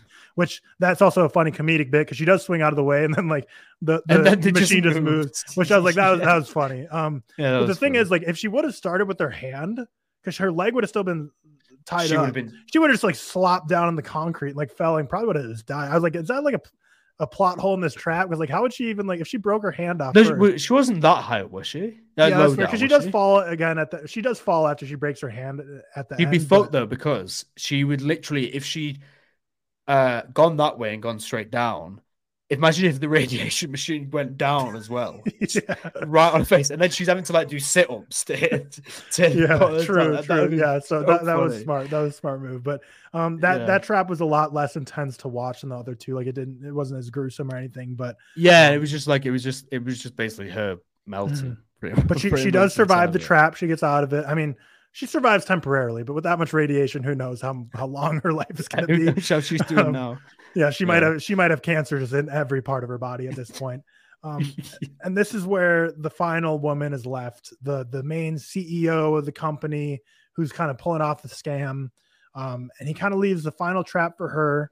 Uh, but they kind of pull a little pull the rug out from under forgot about where- the guy. We forgot to Yeah. mention the guy coming right. in. So, it So the like guy, uh, yeah, you go ahead. Go ahead. So John Kramer saw him at the hospital when he was about to get his treatment. Mhm. Um, and he said he had just something. Yeah, I can't remember what it was now. A kidney? Was it kidney? I thought it was Something- thyroid. So I think it's like thyroid. Yeah, yeah, that's it. And he said it.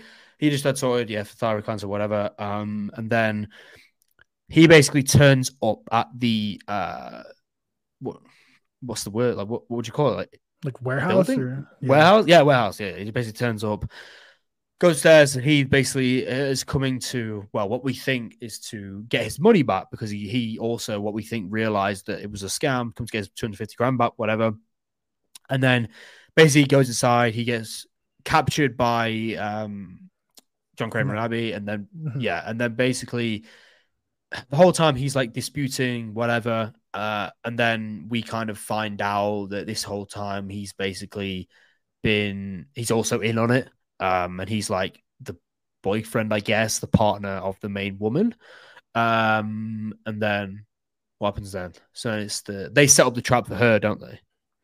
Yeah, so um kind of the basically what what at this point uh, she's like is he like her husband or something or just partner? or I, I no. I don't think so. I think it was like a, a partner, but she was clearly like using him. It was like a case. It was a very one-sided kind of Mhm. thing. Yeah, it was like an She- intimate relationship in terms of like intimate because she like kind of plays on that to make him more like loyal to her or whatever. But Exactly. Yeah. uh, yeah. So at this point, he kind of is like, you know, what, I'm done with this. Pulls a gun on them. He's like, we're, we're shutting this down, John Kramer. Like, and kind of reveals like he was in on it. Um, him, he he's like, go release my wife, or I'm gonna kill you too. Uh, so or not wife, whatever. I keep thinking that partner, Yeah, yeah, yeah. partner. Um, It so might then. I can't remember. so then basically the final trap was that there's these two shackles on each side of this uh pendulum table that kind of moves with a lever. This And chat uh, was ridiculous. yeah, So- and what this was like going to be basically what the trap shoot the the main CEO woman was going to go to, but now the the rug's been pulled and they kind of forced John Kramer and you'd think would be Amanda to go in that because there's two shackles. Um, it's kind of hard to talk about this without like revealing like the ending. So just quickly, like John and Amanda knew this was going to happen. They planned this whole thing. They like knew that they were gonna like they kind of wanted them to think that they were gonna get out of this and trap John and Amanda. the classic saw twist, kind of Right. double twist. Kind right Of which i felt dumb after that i didn't see coming but i didn't see it coming and i feel like I actually went- didn't, to be fair. Okay. I, I didn't. i didn't i didn't i was worried i was gonna be like an idiot be like i didn't see it coming I but i didn't. thought i thought it was quite good Actually, we should have done because we know what Saw's like, but I, Right. didn't really think about it. to um so there's two people on that platform and you think it'd be john and amanda because they plan this out it's like oh it'd be us two we know how to operate these levers to kind of game the system to get enough air to kind of do like go through this trap to survive but they just shackle Amanda to a pole. At this point, the kid's outside playing soccer once again, uh, up against the wall. You kind of realize he's just kind of like a boy that lives in the area. The groundskeeper's son, I think, is, and he's not in on it. He's just someone who lives near the area. Um, but he's playing in soccer outside, and the woman kind of realizes. And John Kramer's big thing is he doesn't kill innocent people, or he doesn't kill anyone, according to him. He only goes to people that need to be tested. They they are wrong ethically in some way. Whereas this kid, he's he's like a seven year old, maybe maybe younger, just a young Yeah. kid who's just playing soccer, completely innocent, um, super nice little boy. She kind of kidnaps him and shackles him to the other side. So then it's John Kramer and this boy that enter this trap, which uh, is just it's basically they get waterboarded but with blood and it's, blood it's is crazy. a lot of blood, yes. crazy amount of blood. like a crazy amount. They're just completely like being suffocated by like Mhm. bloods of blood. It was, it was, it was And I- and I think what the intent was because obviously we know that they they plan on doing this trap to kind of make them think because the big thing is that he hates the CEO woman for is giving false hope to people that are going to die but she gives Yeah. them hope and thinks they aren't going to die which is the big point here to be like oh you trapped Amanda and John Kramer um, but the shackles that they were in they they were able to release them they weren't actual shackles but I think what the intent was was him and Amanda the intent was them to go into it they would know how long about to kind of do each side they probably planned like you know 30 seconds switch off so we can get our breaths and and survive this thing. Um, but obviously with the little kid, uh, John Kramer's like, fuck this, dude. Like, I'm not getting the kid pulls it on his end and he tries to tell him not to. But then kind of the final minute of the trap is just on John Kramer because he's like, I'm not gonna let this kid suffer. Like he's not signed up for this. Um, also during this is a really sad moment because Amanda grew very fond of Gabriella, who survived her trap. And John Kramer's big thing is if you survive the trap, we're going to get you medical treatment. We're going to get you right. You did everything right. Uh, you shouldn't suffer anymore. Um, but the main CEO woman steps on her neck and kills her. Um, so oh yeah, shit, of, I completely forgot. Yeah, but she literally stands on her neck. Yeah, yeah, crazy. which which sucked because obviously Gabriella and John Kramer really liked her, and it's just kind of another sad thing. Um, but then ultimately, you realize that final trap that John, the whole time they rigged the shackles, that was an actual trap. The guns that they had pointed at them were fake guns. They they removed all the real bullets. And the big thing was that these people thought they trapped them and were going to get away once they grabbed the money bag of all the money that they initially stole from people that John stole back. Basically, once they grabbed the money bag and lifted up, which obviously they were going to go for, that enacted the final trap for them. Which honestly, like I was a little confused on what it was. Was it like a gas going in there? was it just like a heat? It's, it's, it's, I thought it was like just like a gas chamber, I guess, kind of thing, where they were just mm-hmm. filling the because they had like a little hole where they could get air, didn't they? And then they were kind mm-hmm. of like battling out for the hole. But it was a bit of a weird one. I thought it was kind of anticlimactic. I'll be honest. As Agreed. Like the final trap goes, Agreed. it was basically like a gas chamber. They were just like mm-hmm. suffocating, mm-hmm. I guess. Um, but mm-hmm. yeah, it wasn't. I don't know. I expected something crazy. Do you know what I mean? Mm-hmm. But, yeah, especially with the way it was building up before that with the other traps. So final trap was a little anticlimactic, but I'd say it benefited though from I think it was one of the more clever. I feel like a lot of the Saw movies, you're like immediately like that's going to be the guy who's the twist. Like I feel because they cranked him out every single year, so they were just clearly just throwing shit in the movies and just trying to get you know a big payday because these movies are successful. Whereas this one yeah. was genuinely felt like they had care in it and the traps were interesting. And I thought the woman who played the CEO was great. Like she was very good at playing the hateable woman. And I, I thought she did quite good. So, you didn't like her? No, I didn't like him. I, oh, like I just, her, her I didn't think he was very. I, I th- so, well, I thought she was cool. Like, I don't know. The ending for me was kind of. Mm, it felt like a she was really good more than it, it, it, did. Yeah, it, it kind of did. Yeah, it did actually because it was kind of silly. But I mean, I guess that's the thing, isn't it? Maybe it's just not for me. Specifically, him though, I didn't think was great. Like, it's like um, I feel that. I, I thought the woman I, though. I, I didn't think she was, she was. Yeah, she was all right. She was. She was good. She especially for the most of the film. I didn't love the ending, but she was really. She she fit the role. But I don't know. I just didn't think he was the right actor for that character. Like his voice, I just don't think worked. I I don't know. I I didn't really. I I just didn't really like him. Hmm. I liked his character. I just didn't really like mm-hmm. him playing that character. Do you know what I mean? Mm-hmm. Um, no, I feel that he was the only kind of letdown for me. And at this point, the, the movie kind of ends with that that she they die in the gas chamber. Uh, John Kramer and Amanda escape all right. Um, we kind of mentioned that there's a couple people that survive. Well, there's one person that survived. The driver, he survived his trap with the bombs in his arms. That I maybe have an inkling that could be someone a face we see again, but it's hard to tell because it's between Saw one and two. So like, what is the timeline of Saw eleven going to be? Because let's Wait. be honest, they're making a Saw eleven. You know, I I didn't even see the post credit scene. Do you want me to tell you it? Because it's it's one of my favorites of all time. Yeah, because you're probably I, I forgot. It. I forgot there was one, even though they tweeted I, it. Yeah, I, I just left, and then I got told about. it. I was like, "Shit, dude!" One of my favorite post credit scenes I've genuinely ever seen. So there's one person left in the scam that they didn't get. The the guy who went to the cancer support groups to recruit people. Um, oh yeah, of course. Yeah, yeah, yeah, yeah So he was obviously in on the scam. He he goes to these cancer support groups to recruit people. They didn't get him though. And the post credit scene is him, and he kind of shows you like, here's my scar of like all the way up and down his chest, which was a fake scar. So yeah. the the, the post credit scene hits, and he's strung up, and he's got a contraption on him, and they're like, "Oh, where's your scar? Like you don't got this like little thing inside of you, or your scar's gone." And then it's just like this crazy trap that like rips open his guts and like kills him and kind of where his scar would have been. But the person who did shit. it was the guy from all the other Saw movies, like the detective. Oh, uh, really? Yeah. Okay. And when he, it was like a, almost like a superhero view. I was like, that was good because like he was the one who carried that trap. Because he, he, mentions early in the movie, uh, or well, there's a quick little part in the movie where John Kramer calls a guy who seemingly you, you kind of infer is that detective. He's like, hey, I have a couple guys I need you to track down who need to play our little game. Yeah. And then the fact that like while this was all going on in parallel, he the detective got this guy gave him a brutal trap that you see in the final post credit scene. And it's kind of revealed that the det- detective's in on it too, which obviously you see in all the other Saw movies. I was like, that was really well done because it wasn't just a throwaway scene. You'd see another trap. He he gets involved. and I was like, it was just like the icing on the cake for me, where I was like, that was a very enjoyable movie experience. Like I tweeted. I can't find the, the video. I said, I really Yeah, I'm sure, and sure, in like a, a week or two, then the clips will be available to find. Yeah, yeah, yeah. Um, yeah. But yeah, some people didn't get my joke that I put. I thought it was clever, but you know, sometimes you think you're more clever than yourself. I said I almost left the theater halfway through the movie. That's how good it is. Because obviously, with a movie like Saw, if you, if it's a movie, get that. I- a couple people, and I was like, I, I thought it was clever, but whatever. Maybe I was off. no, no, I get it. I get it. But uh, it. yeah, uh, that's all I have to say for it. I, I thoroughly enjoyed talking about this movie. I thoroughly enjoyed watching it. I think the Saw franchise could be back if they keep going down this. Tr- No, I, down I this agree. I think this is this is a huge. Like, even though I only rated three star, I'll be honest, I could go up and rewatch like a three or five. But even though I only rated that, I think this is a, such a huge improvement to the recent. The, they've tried to expand on everything, but this was really going down to the basics. And if they carry on the story they've currently got, this this this could be back. I, I would maybe even say that to be honest. So yeah, I get Mhm. it. So a three star for uh three star for Seth, a four star for myself. Oh hey George, Um, Hey guys. if you're a fan of Saw, go see this movie. I can't recommend it enough if you're a Saw fan. Um, and I think this could be something that brings in new fans to the franchise as well. Because I, d- well, I'm not gonna say I don't think so. You absolutely don't have to see all nine movies for this. just watch really- the first one.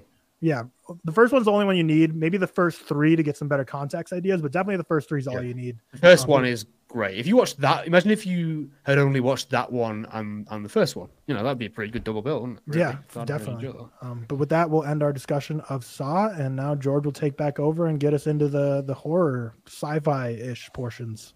I put my Sorry, headphones George. We- I on. swear- no, no, that's I'm fine. surprised you fall asleep or something. I put my headphones on for a hot sec to see where you guys were, and all I heard was intestines used as a jump rope, and I was like, I'm gonna take my headphones off shit. now. like that, I don't want to listen to that right now. um, but yeah, so that those were our new release movie reviews, and as we said, we're gonna be doing a little bit more of a horror segment over the next couple of weeks. Um, and by little horror segment, I mean, like I said in the beginning the episode, every week, um, Seth and I are gonna pick one movie. Um, this week was a science fiction horror movie, so I selected The Thing, um, which I believe was this your first watch, Tyler?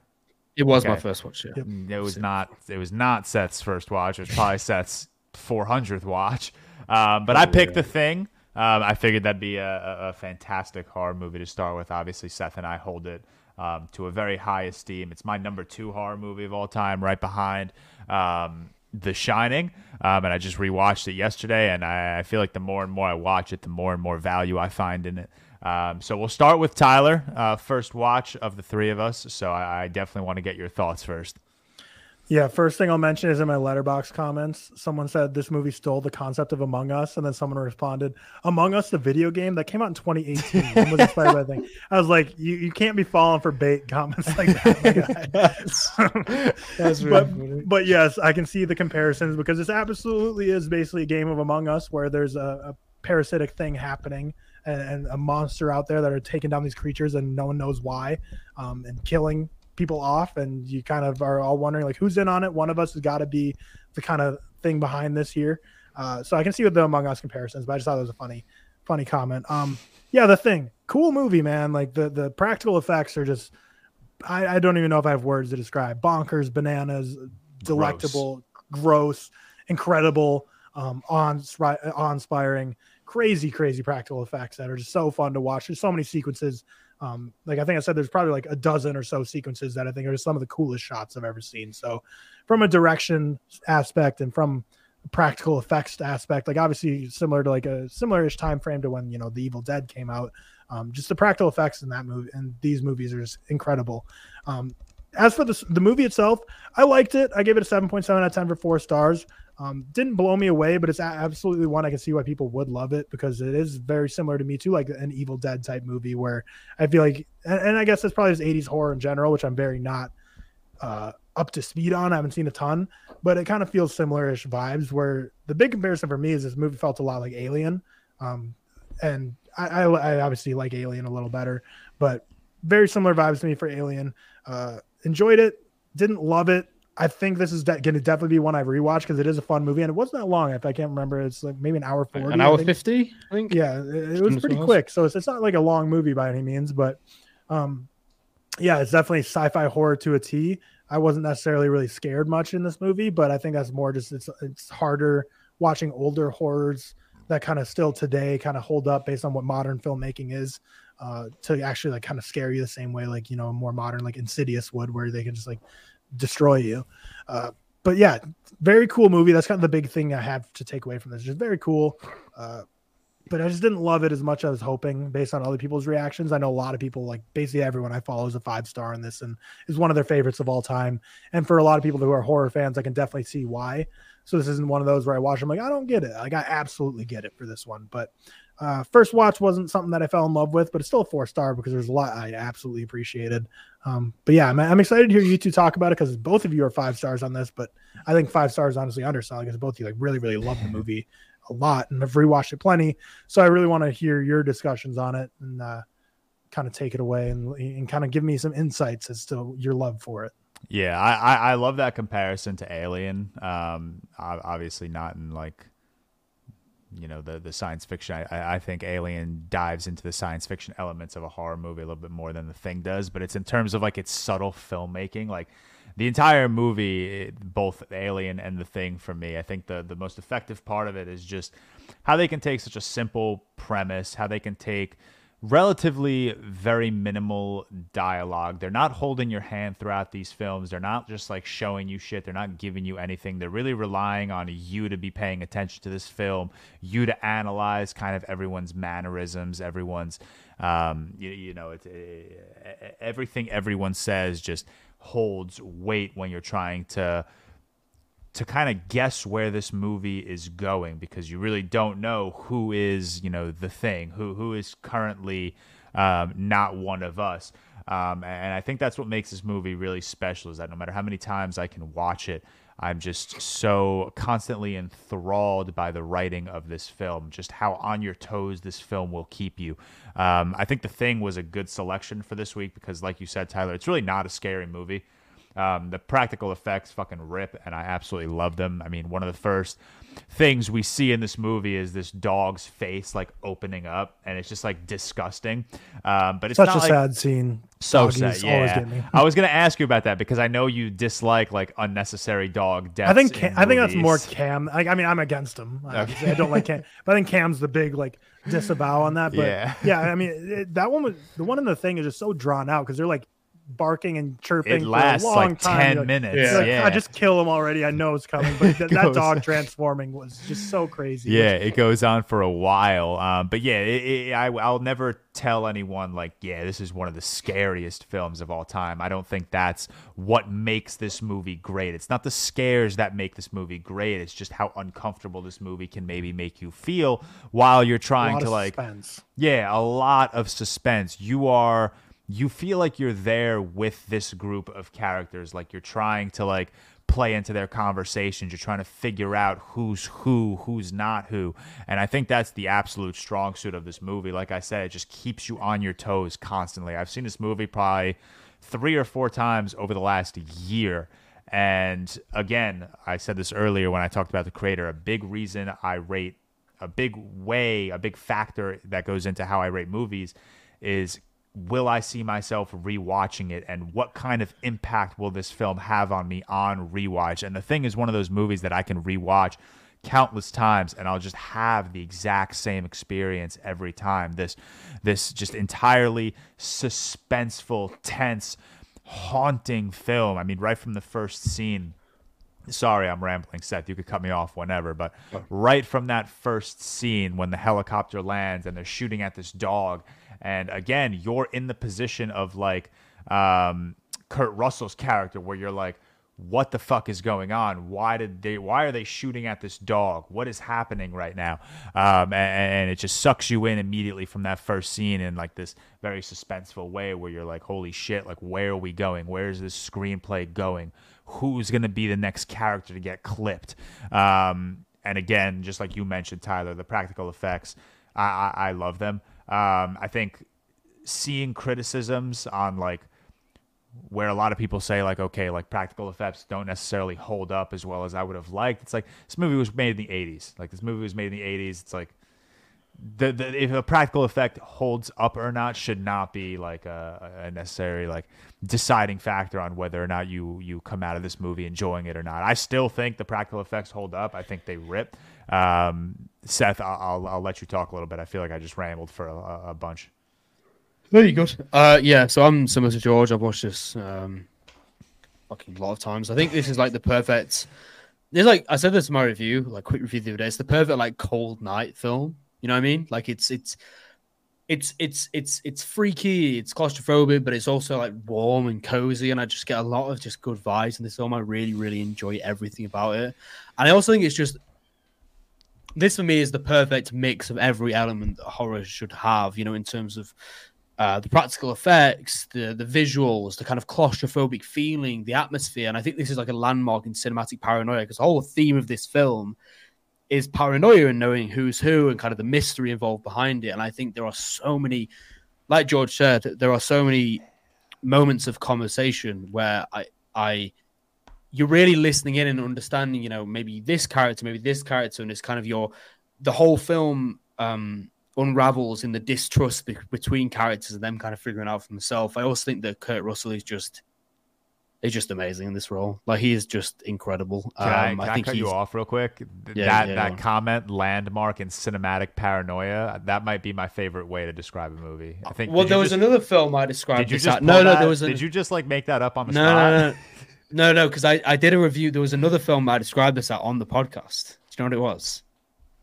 Land- And you, I'm sure you said it then. It was like one other film where I described this at. paranoid film that we watched on the podcast? Not Dead Zone. you want to- Definitely, definitely not Dead Zone. No, it was. Oh, um, it was blowout. Blow- blowout. Yeah, it had to be go. blowout. Yeah. yeah, yeah. yeah. it's it yeah and i think that that's the whole the whole theme of the film is the thing and, and, and distrust and paranoid about, about who's who. Um but yeah I, I love this film and i think it's just such a not to mention you know everything's perfect but the setting it works so so so well and i i i, do love the practical effects and they're so sh- silly and stupid and in your face and, and crazy that it works in every way that are similar to like an Evil Dead for me, that works in that way, but even better. And I, I think what I love most is just the ambiguity of it, especially the ending. Like there's so many different things you Yeah. can pull from the ending. Um, not even just interpretation, just in terms of how good it is. You know, the final scene is so striking, so powerful when they're sat together, and it's just understanding and realizing what position each character is in. Um, but yeah, the thing for me, I think, is like the third, my third rated horror. So behind, obviously, uh, The Shining and Alien. I, I, I'm pretty sure I've had the same top three horrors since I was like 14. I'm not joking. It's literally been the same. And these films I've just watched over and over again. Like I, I can, I will. I usually watch each of them a few times a year. Um, same as George. But yeah, uh, the thing's amazing. It's it's. Uh, I think this is the perfect. This is the hot one of the horror films that literally excels in every single element you, you could possibly expect for a horror film to excel in. Um, so yeah, Yeah, five out it- of five for me, obviously. There, there- there's really no like false note in this movie. One thing I want to ask you, Seth, and Tyler, you as well, I guess, depending on how many John Carpenter films you've seen. Where would oh Seth just left? This question's for him. Where, where would you I'm rank here. I'm here. I'm here. I, I Oh, had to turn the camera off. Sorry, two seconds. no, I was gonna ask where would you I don't know about rank, but like how highly would you hold the actor director duo of John Carpenter and Kurt Russell, like in history? Uh, it's an interesting question because there's definitely films that I don't. Know. Give me the list. Give me like a few of them. So there's well, it's The Escape Thing, from. it's Escape from New York and Escape from L.A. I Big Trouble in Little ki- China. Big Trouble in Little China.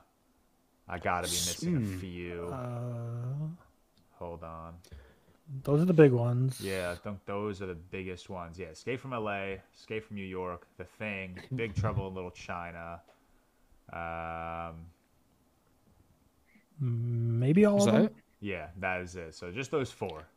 So I I've But not like when seen. you look at those four, like for me, The Thing, obviously one of the greatest horror films ever. Escape from New York, I love. I think that's one of the better um, post-apocalyptic films we've ever seen. Big Trouble in Little China, it's it's a lot of quirky fun. Um, I think that's I think Big Trouble in Little China is John Carpenter's like least accessible film because it feels like this is where he's straying away from like his norm the most. Still a good movie. I've actually not seen that. I've Yeah, only I- seen. I like it. And then I've seen Escape LA, from New York. don't I think Escape from New York's love. great. Yeah, Escape from New I, York. I think Escape from New. York's great. Yeah, but like Oh yeah, because Escape from LA is like polarizing, is it not? I haven't seen that one Yeah, yeah. It's not. It's a three out of five for me. I only watched it the once last year, actually, when I was going through like my horror watches. Um, or spooky season watches, if you would. Um, but yeah, I don't know. I feel like the the the pairing of John Carpenter and Kurt Russell has just become so like iconic in, in like the horror, Especially in horror, yeah. I feel like Kurt Russell just like perfectly fits these worlds that John Carpenter has built. Like he's got like that rugged, like dirty look to him a little bit, that like, overly manly look that like was very popular in the '80s, also with like Schwarzenegger and uh, Sylvester Stallone. Um, I, I think Was that like, just right- sorry? Was that just me, Tyler? No, he roboted a little bit, but I think we I, I picked up what he was saying at least. But he's Oh. back now. My bad. Is it I my think it mic? was worse. No, no, no. There's just connection. But You, you're went- good you now. went a bit Dalek, a bit of robot then. Carry on. my fault.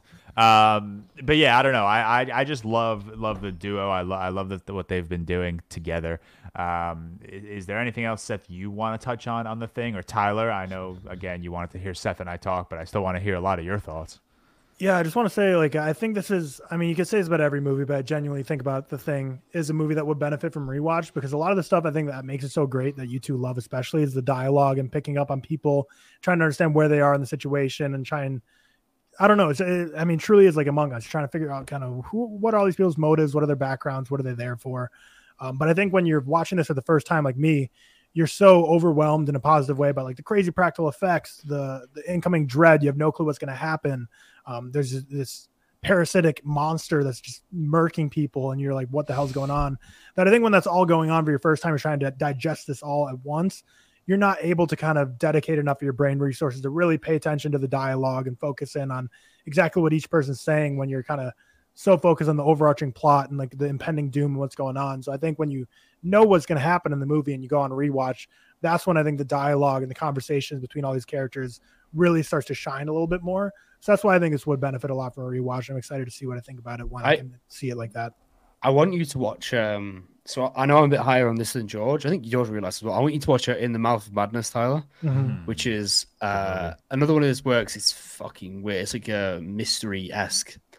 I really want to watch that one. I actually might suggest that one for one of you because I think it'd be good for you. to- I think I can imagine you uh, enjoying that. But um, Pick Yeah, I think it does the improve psychological horror week. no, No. no, because I've I've got some shit for that. I need to pick some- I'll write it down for that's my. like- Yeah, right. No, because in the mouth of madness is like it's kind of. I will say there are a few moments that are weird, but it's. I want something that's going to scare Tyler. Do you know what I mean? I, I don't want to go like easy on him for this month. I want something that's going to you know get him. So Tyler, stick that down for like your easy horror. Do you know what I mean? It's like I'll put that down for this not- week for my book report. If Seth is giving me in the mouth of madness, I'll still wait. yeah, yeah, do that. It's. Uh, but yeah, I know what you mean with the thing. I think it does because of the ambiguity of it, especially the ending, and especially you know throughout, and then you will notice you you kind of keep watching, you you see different things, you hear different things. It all relies on the conversations and the dialogue they have. I will also point out as well that the thing has possibly maybe my like one of my favorite shots in horror history, which is like the dog and him when it's like the reflection. I fucking love that, and there's so many iconic sequences in this. Uh, but yeah, I think you'll probably enjoy it more after multiple watches because it is one of those films. Um, but yeah, so watch watch In the Mouth of Madness this week. I'm I'm really intrigued by that because I I love that's my uh, number two Carpenter just above um Halloween, the first one. Okay. Really? You have it that high? I did not know that. I Yeah, knew yeah, You, I I knew gave you 4.5. absolutely loved it. I didn't. A five out of five? No, four point five. Oh my god! I was like, damn! Wow, I did not know that. It could It's be interesting actually. with Kurt Kurt Russell. Like, so obviously he'd worked with Tarantino before the Hateful Eight, so it's, they probably just worked together on the Hateful Eight because of you know their previous working relationships. But a snowy landscape and Hateful Eight is very much like who's who's telling the truth, who's one not. location. yeah, uh, very. I don't know. I feel like that casting might have had a little more about you know, kind of like oh, the thing, got a little callback. Is very similar premises? Honestly, we're just Yeah. people are people are getting killed and no one knows who everyone's true identity is, and you're in a snowy one one location spot trying to figure out what the hell's going on. So mm-hmm. Kurt Russell Yeah, I get kind of kind of call back there.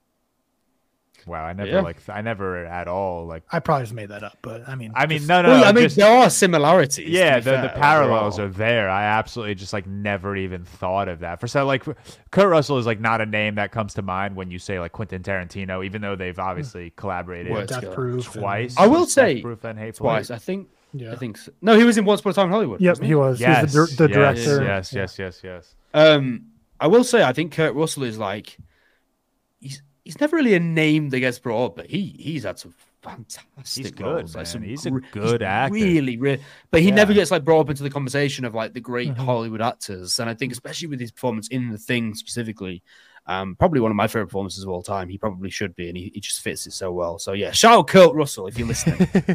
I get paid yeah, for- yeah. If Kurt Russell's listening, listening. Guardians We- of the like Galaxy you. Volume Two sucks.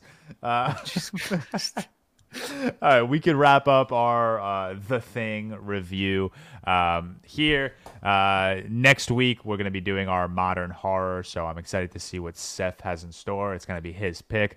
Um, but for the remaining uh, time we have in this episode, um, again, this is kind of our science fiction horror episode. Science fiction because of the creator, horror just because it's the first week of October, plus the Saw review. Um, so we're gonna be doing two things, two two fun little uh, rankings, or one ranking, one draft. We're gonna start ranking our top five science fiction films of all time. Um, nothing I think we're gonna harp on too long. I, I feel like we've all expressed our love for all of these films countless times. So um, I'm going to say right now, I will be excluding Star Wars from my list. I don't know if it would even be on your list to begin with, but I am going to exclude it. Uh, Can I ask? I can't include like Alien, can I? Yeah, why not? Science fiction. Yeah, but I no, I- I'm not gonna. I'm gonna do like actual Like true Sci-fi. science fiction? Okay. just okay. own like like you know with like Star Wars. Star Wars is like Yeah, yeah, fantasy yeah. sci-fi or whatever. So I'll just do actual sci-fi. It's funny because I'm doing actual sci-fi too, but Alien is an actual sci-fi film on my rankings. Like I I have horror as a Alien secondary more genre. sci-fi than horror. Yeah, but what well what I would say is like it's got hot. It's like yeah, for me, it's Plus, like We know you 50-50, love it I just so wanna- much, so it'll be yeah. interesting to hear different yeah, film it's, it's boring like doing that. That's fine. Um, we'll just go around in a in a quaint circle. Seth, we'll start with you. What is your number five science fiction film? OAT. Oh shit! So this is tough because I'm not a big sci-fi guy. Like I honestly don't have that many rated that highly. Like That- George, I have. I have, I have two sci-fi films that are five star. That's One of them is arguable. so But despicable. solely sci-fi, not including Alien and the Thing. That's uh, still that's still a tough look. So five, fuck man. Yeah, so five. I'll go. I'll go Back to the Future for five. yeah, Back to the yeah. Future, yeah. The first Back to the Future. Uh, I used to watch it all. I haven't actually watched it in about a year. I used to put Back to the Future on DVD all the time when I was younger. Back to the Future is a fantastic film, stands the test of time in every single possible way. Uh, and it's just a, it's just a beautiful film for all ages. I really like the first Back to the Future, so I'll go with That's that I'm saying. I'm gonna I'm gonna piggyback right off that because my number five is Back to the Future as well. Hell Nice. yeah! Uh, one of my personal favorites. Um, one of my absolute um, childhood staples, I guess. One of like the movies I just remember watching so early in my life and just falling in love with it. It's been uh, like very close to the top of my favorites list. Not even like just strictly sci-fi, just in general for forever. Fucking love it. Um, just like I talked about the thing, I could rewatch Back to the Future a million times and just find new value in it and just adore it more and more every time. Um, Tyler, you're number five. Just say Back to the Future. I haven't haven't logged it, so I Fuck. don't big on that.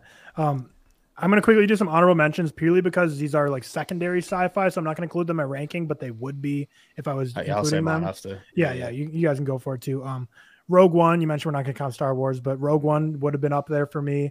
Um, what else? Mad Max is like a secondary genre sci-fi, but I consider more action. I would have counted that to be fair. I think. No, like I, I, that's what I'm saying. These are all sci-fi films, but Yeah, I I'm personally so. not counting. Yeah, yeah. I'm not going to include, them in this rankings. Just like this one, especially, I think is truly a sci-fi, but I still consider it an action. Terminator 2: Judgment Day, Yeah. absolutely considered sci-fi, but uh, just not going to include that in this ranking. Same with Jurassic Park, and then what would have been my number one ranked of all these, but it's a secondary genre is her. That would be my number one sci-fi, but uh, I, I, it's a romance slash drama more so. So Hell not gonna be my rankings. But getting to my actual rankings, number five, four, three, two, one. Um, yeah. So number five for me would be 2001: A Space Odyssey, which I, I need to rewatch. I almost rewatched on the plane the other day, but I was like, this isn't really a plane movie. So no, absolutely uh, not. yeah, I, I'm due for a rewatch on that one because I'll be really interested to see because I knew immediately when I watched it for the first time. I was personally conflicted on it a bit. I was like, I loved so much of that. Some of it I didn't quite work for me, but I still feel like it was like a perfect movie, but just didn't completely click for me. It was just like a weird mental space I was in after watching it. So I want to rewatch it after I don't know. It's probably been almost two years now since I watched it for the first time and kind of see how my thoughts have changed. But yeah, number five for me would be 2001: A Space Odyssey.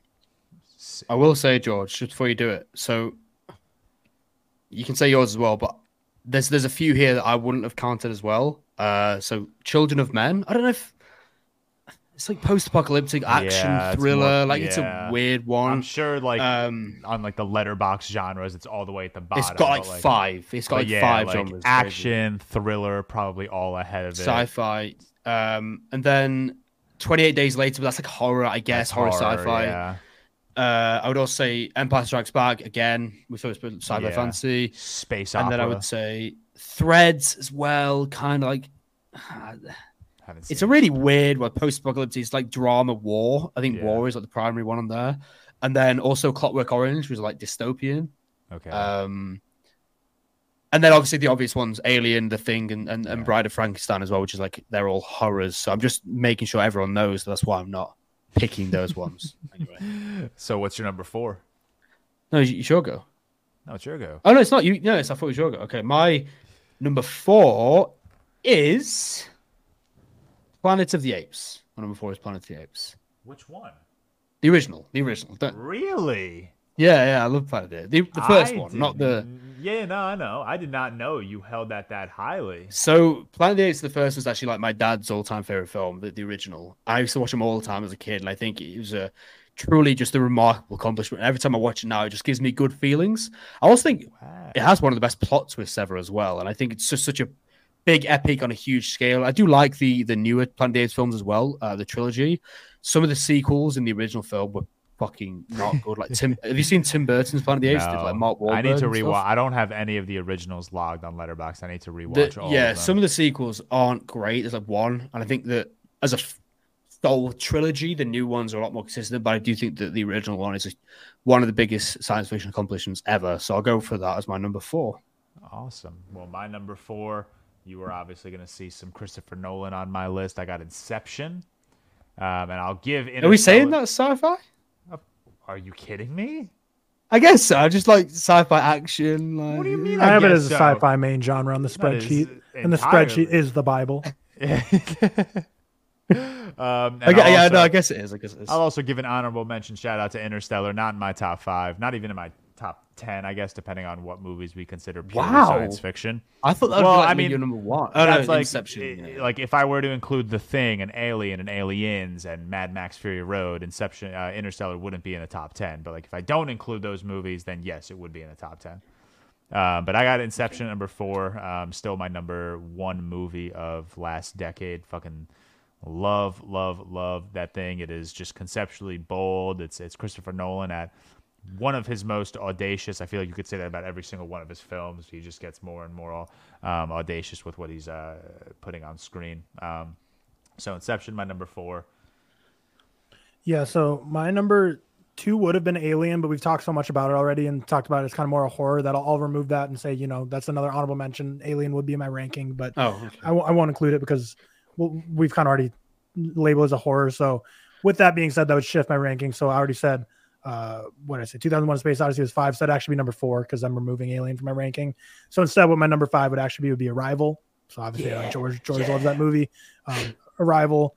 Uh, it's I remember watching it for the first time in college and absolutely loved it. And it was one of those I was living with three other guys at the time. One of them who enjoyed movies a decent amount, and I, I had him watch it with me. Like I basically ran it right back. I was like, back to the beginning. Let's rewatch it. I'm gonna show you it. He didn't really get it or like it nearly as much as me. And it's one of those where I was like, God, why did I even show you this movie anyways? Like just where you get kind of annoyed when you're like so excited to show someone a movie and they're like, Yeah, I don't know, kind of stupid. I'm like, You're kind of stupid. Yeah, go fuck Uh, yourself, bro. But no, uh, Ar- Arrival's great. Love Arrival. A- yeah. Amy Adams so good in it. That's the fuck I'm talking about. The movie's so good. Surprisingly, though, not in my top five. Wow. Well, a good thing I gave it at least a little shout Yeah. out. a I little thought praise. Interstellar and Arrival were like guaranteed your top Ar- three. Arrival is my number six, actually. Yeah, I don't, I don't quite hold What it. the It- fuck? it's so oh, no, I- close. I, know what I, I know what your top three is. Doesn't matter. I know what your top three is. I feel like you I definitely it's can can pull my top three. Maybe I not know one of absolutely them. your top three is. Okay. No, no. I know what your top what, three is. what's your number Um, three, Seth? My number three is like the most me pick ever. It's uh, Metropolis, Fritz Lang's Metropolis from 1927. Uh, so I watched this recently. Like seriously, like I know people meeting me for being a black and white silent film guy, but this is truly just fucking incredible. Like to make the world it was in and just have so much illustration of kind of the social injustice with like um, with the gaps in society, wealth corruption at the time. and the cities they created in fucking twenties. It, it really is like. So I like I like silent films, obviously, but I always have a thing where like I, I tend not to like them if they go on for a certain amount of time. Do you know what I mean? Like there is a point where this is two and a half hours, and I was like Wow. locked in the whole time, and I, I truly think it's really incredible. And it's not going to be for everyone because it is you know very old, silent, and a long film, but the world they managed to create at the time, the social commentary within the film, uh, truly stunning. So Metropolis is my number three. Uh, so the most me pick ever, but you know I'll take it. Uh, my number three, and I was questioning whether or not to include this, but I'm going to. It's uh, Andrei Tarkovsky's Stalker. Mid. Stop. You're out of No, your I actually like I like I like Stalker. fucking mind. I What do you like rate that? Stalker. What do you hold on? What do you rate? Where's Uh, your no, no, I like Stalker. It's the only one I've liked. I like four four stars. stars? It's good Four film. stars, my ass. It's a good fit. Set- you should speak to my dad, George, because that's like his like number two. He fucking loves that shit. I I I, Man, I it is loved this. This is I saw a prompt on Twitter the other day. It was like, "What is the most Thought provoking. yeah thought provoking?" I think was their wording or s- something along those lines. Films that you've ever seen, and like Stalker's Yeah, the one yeah. that always comes to mind. It's just it's No, a- I get that. I get it. It's so beautiful. It's so poetic. Every line of dialogue just carries so much weight to it.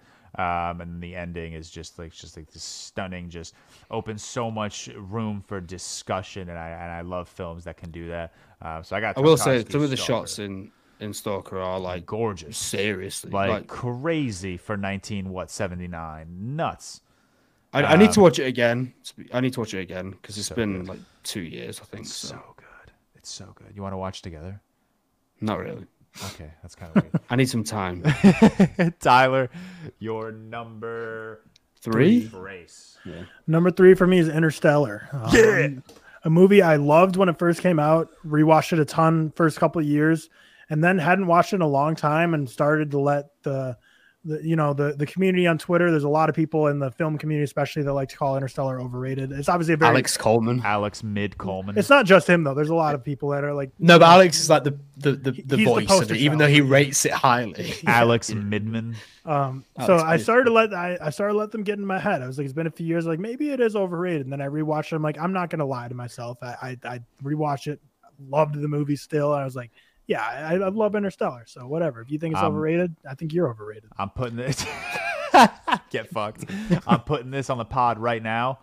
Uh, Alex and I are playing each other in fantasy this week, and we've uh, we've made a little bet, a little side deal. If he wins, I have to raise Transformers: Dark of the Moon to a five out of five. Is that I- why? Is that why Cam did it? That's where he did. Like, Did he? raised I didn't know this. Yeah, yeah, I'm sure he did. And if. I win, Alex has to raise Interstellar to a five out of five. Fun little fun little bet. Maybe forever. I don't know. We haven't decided yet. Seth, number two. So my number two is uh, George's favorite director. Uh, that's Signs, obviously. You're so lost. Signs. Uh, so yeah, I mean, I, I, it's Oh an amazing movie. God, Just like- like the one of the best films on. We're out here. We're out family here rattling off Back to the Future, Inception, 2001, Interstellar, and you throw in Signs. Hey, I haven't said 2001 yet. Leave me My alone. Bible Um, spreadsheet of signs, the main genre is listed as a mystery. So Yeah, it- it that shit ain't even No, fiction. science. Science is sci-fi. It- it's obviously very much sci-fi, but the main genre for me is What? mystery. Yeah. Why have I gone so red? Because M. Night Um, is tonally all over the place, never has a grasp on his movies. Can we mute this fucking guy? Uh, yeah, like so. Signs. I was. I, was- I, we spoke about this to fucking death in the um the episode we did with the the, the boys on the um. It looks like a movie podcast, but love signs. One. I, I have a keen interest in films about faith and, and and and grief and family, and I. Yeah, it means a lot to me. I love signs. Signs is my number two. My Can anyone guess what my number one is? Yeah, you no know? way. I have no idea. Yeah, no, crazy. Um, Yeah, my number knows? two, I I don't think my number two and one are, are a surprise at all. Uh, my number two is the original Blade Runner, the Ridley Scott Blade Runner. Oh my Um, god, I didn't even. You know when I said I knew your top three, I literally only know one of them. That's. What were you I- thinking? What were the other two? I was thinking. um Probably Arrival. Arrival, Interstellar. No, no, no, because after we. S- Yeah, I think it was Rival and Dune. Actually, you know, Arrival, Dune. Ah. And I know what your number one is. Dune's I think great. it might have been *Rival and Dune. Dune is close. Shit. Du- Dune is Dune close. was really close. Dune Yeah, was Dune was really. It was like that been number six. I think. for and. Dune Part Two Pure is going to be number one without a doubt. Um, yeah, Blade Runner is like my favorite um, display of like science fiction world building. the Um, first one, yeah. the first one, the first one, yeah, Okay, yeah, yeah, yeah, not the Denis Villeneuve one, the the Ridley Scott one. Um, I, I- think it builds this world that is so just enthralling and intoxicating. It's so easy to get lost in this world, and then on top of that, this is like what separates like a Blade Runner from the creator. The Blade Runner excels in everything technically that the creator excels in, but it has a very tight script. It has a really really solid screenplay to back it. Um, it's uh it's in my top five of all time. Um, I, I, I fucking adore that movie. Tyler, I, know, I didn't think of that one. my number two, we, we just chatted about it a little bit, is Dune. That's my number two. So I got two Denis Villeneuve Oh, in my top shit. five. Um, obviously one of the one of the best, maybe the best modern sci-fi blockbuster director out there today. I feel like that's not that crazy of a take to say. not crazy at Um, all. But yeah, Dune. I mean, everything I wanted to be and more. Saw it in theaters, loved it, rewatched it because that was also not the same as Interstellar, but I saw it in theaters and then kind of a lot of my friends saw it after me and were kind of like, oh, that was really slow, didn't love it. And then I rewatched it when it came out and I was like, maybe I was just, you know, seeing an IMAX, maybe that like really raised my opinion on it. But then I rewatched it on just like a laptop screen when it came out on streaming. I was like, oh yeah, this movie still fucking rips. So Dune is amazing. I can't wait for Dune Part Two. Really can't wait for Dune Messiah. I kind of know a little bit, but I'm trying to stay as blind as possible to what's going to happen. But um, yeah, Denis Villeneuve, so happy he's taken on the series. Dude, dude's got it. He's good. He he he understands how to make a sci-fi blockbuster for sure. Seth, number one. What is it, I bro? this lighting has changed like mad. I was What about to say you got dark fast. like really quickly. What the You fuck, got man? dark really quickly. It's This not some, even like- close to night out there, right? It's just cloudy or something. No, it's daytime. Yeah. What the fuck is happening to me right now, bro? What the fuck? Um, Apologies I if you can't see me right now. Yeah, uh, could- my number could- one, E.T. easy. Uh, my number one. I do just want to shout out quickly. Shout out to uh, Eternal Sunshine. Obviously, I didn't. Obviously, that's Hell romance. yeah. I didn't. I didn't say it in the uh, the, the things. And also, another four point five I didn't shout out is uh, WALL-E. So shout out WALL-E as well. Wow. Um, and Mad Max actually, yeah. Mad Max. Uh, so my number one is 2001: A Space Odyssey. Uh, what a surprise! Seeing this in the cinema again a few weeks ago, not well, a a few weeks ago, was just blew my head off. One of the best spectacles in the history of the medium of cinema.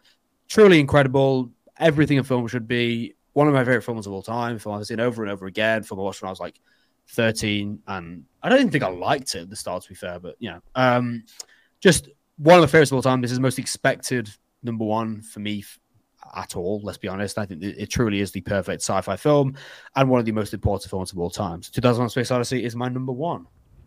Random. Well, I'll quickly piggyback off that. My number one, without a doubt, is 2001: Space Odyssey. Just like Seth said, um, its its influence is unrivaled. Um, its its story is just deeply profound.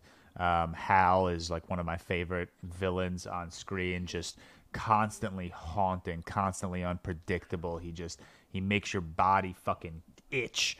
Um, my, my question for you guys uh would it no it wouldn't be in my top 10 but would you consider everything everywhere all at once a science fiction film like it Yeah. is- Let it me is- address the Bible.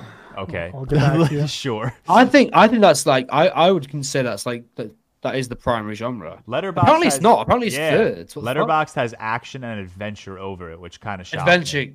Uh, action makes sense, I guess. I but feel think like sci-fi all make is- Yeah, it's not even listed as a sci-fi anywhere on IMDb. So that means on my spreadsheet it's not listed anywhere as a sci-fi. But I'm gonna add it right now because it definitely Me, works. me and Tyler currently are the polar opposites of lighting. Yeah, Tyler's absorbing the light. No one's going near me. Jesus Christ. i'm relying on that natural sunlight right now in this Yeah, that's what I need to gloomy new york city day tyler Right. i i don't know what your number one is is your number one blade runner What's your It number is one? Blade Runner, is one of Blade Runner. Okay. To put it off for way too long, and it instantly became one of my favorite films of all time. And Wait, number number one, yeah. yeah. number one sci-fi. Yeah, yeah. Um, No, I mean- just Blade Runner, not Blade. yeah, Runner. yeah, yeah, Sorry, Blade Runner. Um, Blade Runner 2049. uh, I didn't like as much. It's like George said, Blade Runner itself and Blade Runner 2049 obviously as well. Incredible technical marvels with crazy production design, world building, cinematography, directing. Both Ridley Scott and Denis Villeneuve knocked it out of the park um, with their direction of the films. But just so, the thing that Blade Runner had that 2049 was just missing for me is just the iconic quotes and the stuff that stuck in my head long after the movie ended. Um, which I do think Blade Runner 2049 might have a little bit of if I watch it again, but I've only seen the original Blade Runner once and just it just stuck in my head for days after. Like, um, what's that guy's name? Rutger, Ru- Rutger Beatty. Oh, Um, yeah, yeah. it, it's so good and uh yeah and i don't usually love harrison ford performances but i think he's really good in this which obviously is like a funny thing like how he like kind of purposefully tanked the voiceovers or whatever for this movie because he thought it was stupid. Um but i still thought he was good in this and and i don't know just the bl- first blade runner in me just stuck in my head so much more than blade runner 2049 i just loved it so much so and, and it just ended just uh, the tears in the rain just so iconic. I love blade runner. Such a good movie. I, It I is think a I good prefer that slightly, to be honest, over the newer one. 2049 is so good though. Yeah, I mean that's Yeah. obviously an immaculate film as well. Just So good. yeah, They're both good. Mid. Um, I I had don't Back to the that. Future at number five, Inception at number four, Tarkovsky's Stalker at number three, Ridley Scott's Blade Runner at number two, and 2001: A Space Odyssey by the obvious legend, Mr. Stanley Midman. Mid. Would you say Mid mid brick mid. Brick. Stanley Midbrick. Uh, I had at five Back to the Future, four Planet of the Apes, 68, three Metropolis, two Signs, and one 2001 Space Odyssey by Stanley Goatbrick. I had at number five Arrival, number four 2001: A Space Odyssey by Stanley. He's all right, Brick. number three I had Interstellar. Number two I had okay. uh, what did I have for number two? Uh, the- the- the- you had number, one, number one was Blade Runner. Number two was Dune. Dune.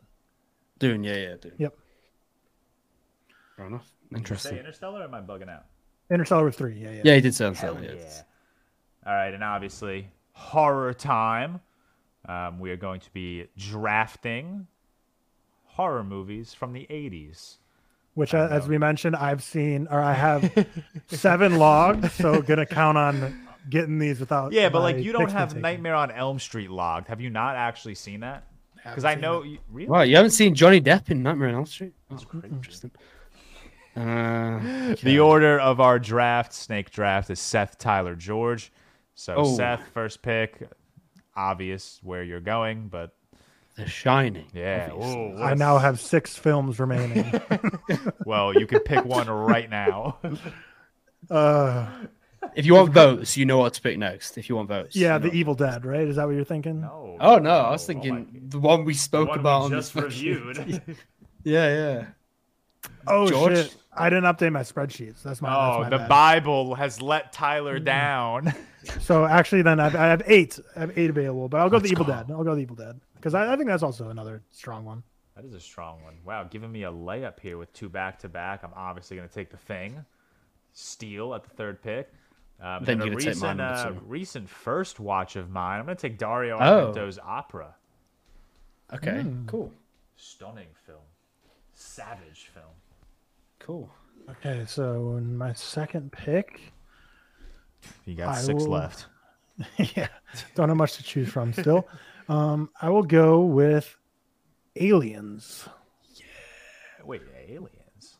That's not horror. Yeah. I'll, It's I'll a sci-fi there's horror. no This horror- is a, this is a sci-fi horror episode. You know what? Sci-fi, I, I will let you off, but I don't horror. think that's horror. Yeah, yeah, Is I'll- that I'll- even not horror on Letterboxd? I don't No, think it it's has. not, I'll, I'll, I'll- I'll let you off though. I'll give it. I'll give it. we- I'll give it. Whatever. We'll, It we'll is scary. Is- It do it do be scary sometimes. Alien is Jeez. definitely way more of a Um, horror than Aliens, but I'll go. Uh, so I'll go Evil Dead Two, obviously, Yeah, obviously. and then I will one of my also go picks. for. I've got a bunch of. I'll go for my favorite Cronenberg. I'll go for Videodrome. No. Yeah. Dick. Great film. I thought I can get that back. this is my third pick. Yes, sir. Yeah. All right, I only have three movies left, so I don't think any of them will be taken though. So I think we'll be okay. So third pick, we are gonna go with. It's another sci-fi horror, so you guys aren't gonna like it, but it's the Dead Zone. Oh, I'll give you that. That's like a Twilight Zone Yeah, movie. yeah, yeah. I'm not fucking taking that. No, no, I'll That- it's I'll- listed as a horror. Like Yeah, horror yeah, movies I don't will- have No, to no, it's it, no, no. It's it's a it's a it's a I horror, but I just don't. I just didn't like it absolutely that much. you that. Oh no, it's a six out of ten for me. But I I, I don't have much to work with. really don't. I don't have much to work. with. Yeah, I'll add. Okay. That's a tough draft board right now. I think it's funnier than me not participating though, so I enjoy it. Yeah, it's fair, um, I'll get some iconic on my board, and I'll go a Nightmare on Elm Street. Obviously, think about that. just rewatch Great that. film. Haven't seen. Can you watch it? It's so good. Oh, definitely. Uh, I don't. Know, I don't know if Tyler would like Nightmare on Elm I Street, feel like he would. It's like a campy. It's not scary. It's like stupid campy. You know. No, but that's what I mean, though. I don't Nah, know if he'd it's like, like it very because of classic '80s slasher. Um, He, he didn't like Evil Dead, George. no, it's not like. I know Evil you did like Evil Dead. No, you did like Evil. No, I just mean like I don't know. I, I'd be keen to see his thoughts on Nightmare on Elm Street. I'm not maybe. sure. Um, and then I'll go with my next. Uh, I guess the highest rated '80s horror left for me is Possession. Possession. You know, I've still not seen Possession. I've been meaning to watch that for like two Yeah, you years. should- I kinda think you'll very much like yeah, I know. I know. I like My fourth pick, I will go with a movie I actually rate decently high for this draft, a seven point three out of ten, so decent. Hell. Psycho two. Wow, you and Owen, man. That's the- You and Owen holding that Psycho board high. I, I like, haven't Psy- seen I like the Psycho, Psycho franchise.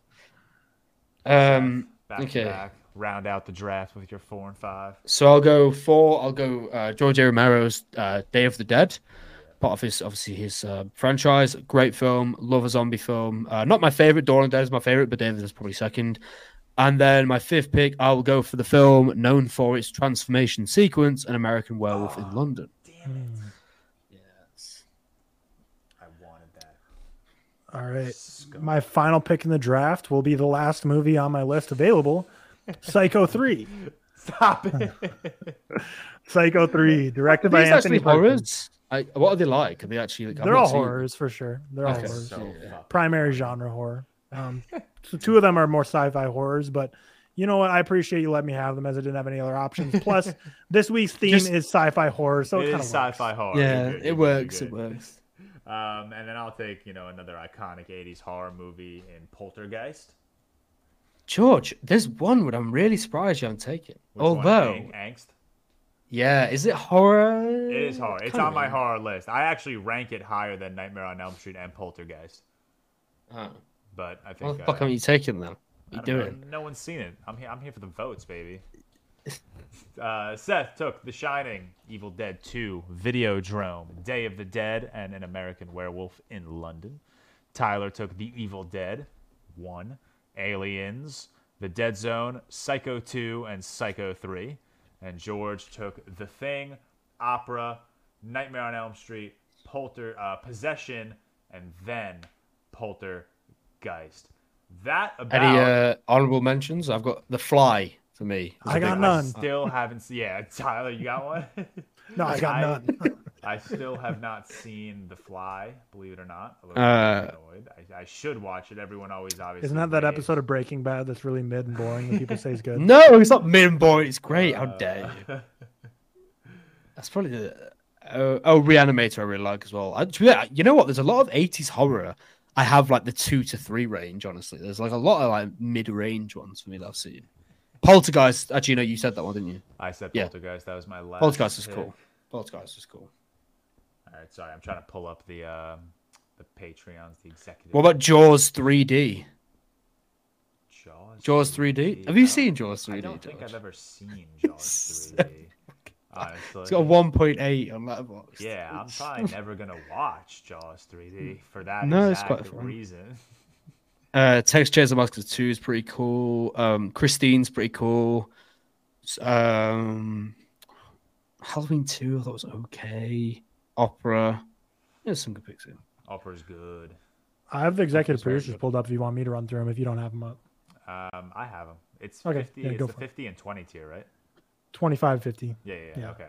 Um, all right. Well, that about wraps up our episode. Um, uh, a little bit on the wall. Actually, no, we're, we're pushing what two hours maybe because we started a little 2 hour late. 15. Yeah, Yep. two fifteen maybe. So I guess fairly standard for a ReelTok episode.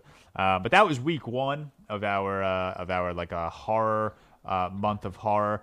Um, you know, I thought you it went well. I'm, I'm going to Yeah. be excited for this month. Like, I know you had a subway for the No, Saw. I enjoyed it. We, we talked deep into Saw and like creator, sci-fi, horror, then some sci-fi horror specifically. I thought this. Are was you gonna good. watch this? Are you gonna intro. watch Saw this week, George? Yeah, I'm, I'm gonna try to get to it. I think I, I don't think I have a screening every day this week. Oh, That's like shit, a- you've got- Yeah, that's like the one thing holding me back right now is just I have a screening. So I have a screening today. I have two tomorrow, one Monday, one Tuesday, and I don't have a screening Thursday, and that's the only day I don't. So if I can get to a theater Thursday, that'd Hell be yeah. very optimal. What, what are you Um, going to recommend for me for my book report for next week? Seth did an In the Mouth of Madness. Do you have a Do you have one in Oh, mind for Seth me? did in the mouth of madness. I'm gonna give you. I really don't want to be a dick and give you something like overly scary. I want to. Well, so that's what I'm do- interested to see what you guys choose. If you want to go like, oh, I want to scare him route, or if it's like these are No, iconic no. horrors that you need No, to see. the, mine's that I just really like the film. It's not that's what I'm like kind of hoping for. But if you want to scare the shit out of me, I'm fine know with what I that too. want but I'm kind of hoping to get like the classics out of the way. This is this is a four and a half out of five for me, but this is probably one of the most like among my mutuals on Letterboxd, probably one of the more polarizing horror films out there. It follows. Oh shit! Yeah, that's an Yeah. interesting one. Watch Yeah, that's it. I'd be very curious to see like what Maika side Monroe you is fall that her on. name? The, Uh, Yeah, Maika that's the Monroe, one. yeah, the Yeah, girl that was in Watcher. yeah, so I'd be curious to see what side of the spectrum you fall in for uh, for It Follows. Uh, but yeah, Yeah. that wraps up our episode. A little sci-fi horror episode for you guys today. Um, next week is going to be our modern horror. So Seth hasn't uh, Seth hasn't picked the film yet, so I'm excited to see what he picks. Um, and then really that's going to be an open discussion kind of day. We're going to talk about Jordan Peele, Ari Aster, Robert Eggers, um, any uh, any other you know modern horror, up and coming horror filmmakers that we want to talk about. Just really an open Julia discussion. Du Ducournau, Is that the one that did Titane? Titane. Titane, and Kyle Raw. Edward Ball. Okay. Edward Yeah, Ball. basically. Yeah, it- big it's going to be an open discussion, so we'll we'll come prepared, and then we'll follow up that episode um, with a post 2010s horror draft. Um, so thank you guys for tuning in today. Shout out to all of our Patreons. Um, shout out to all of our supporters. Shout out to everyone that follows us, subscribes to us, engages in our content. Um, to our executive producers, Mr. Al Bodie, Alexander Kephart, Mac Wells, Remy Walker, Stefan Johnson, Seven Mod Jeffy, AJ Quigley, Alex Bisco, Ben Leggy, Ben Hansey, Ben Al, Benjamin Vetch. I apologize if I pronounced that incorrectly. Bram Vitz, Brody Young, Callum, Singh, Cody Whitney, Dakota Buckner, Dean Kotamanides, Dylan Chip or Dylan Quinn, Ferdinand 04, Hamish Edwards, uh, Isaiah, Jimmy O'Connor, John Anderson, Jordan Gagg, Josh Hines, Casper L- Lundberg, Luke Deerhog, Marcellus, Matthew Bradley, uh, Riem Bates. Sorry if I pronounced that incorrectly again. Reese David, Rocco 1.0, uh, Robert Leo Gizlazan, Sam's 43, Sean Morales, Tad Mbuji, Trey Arzi, Will Kim, Eunice BBX, and Zach Graves. That about wraps up ReelTok episode 56. We will see you later this week. Uh, we are reviewing Cloverfield on Friday. Thursday. Friday. On Friday. So we'll see I don't even know if. I know what Thursday's draft is. I don't know what Thursday's draft is too. I regretted starting that sentence. There will be one I- coming out though. There will so. be something on Thursday. I don't know what it is yet. Uh, but thank you guys for tuning in. Enjoy your week.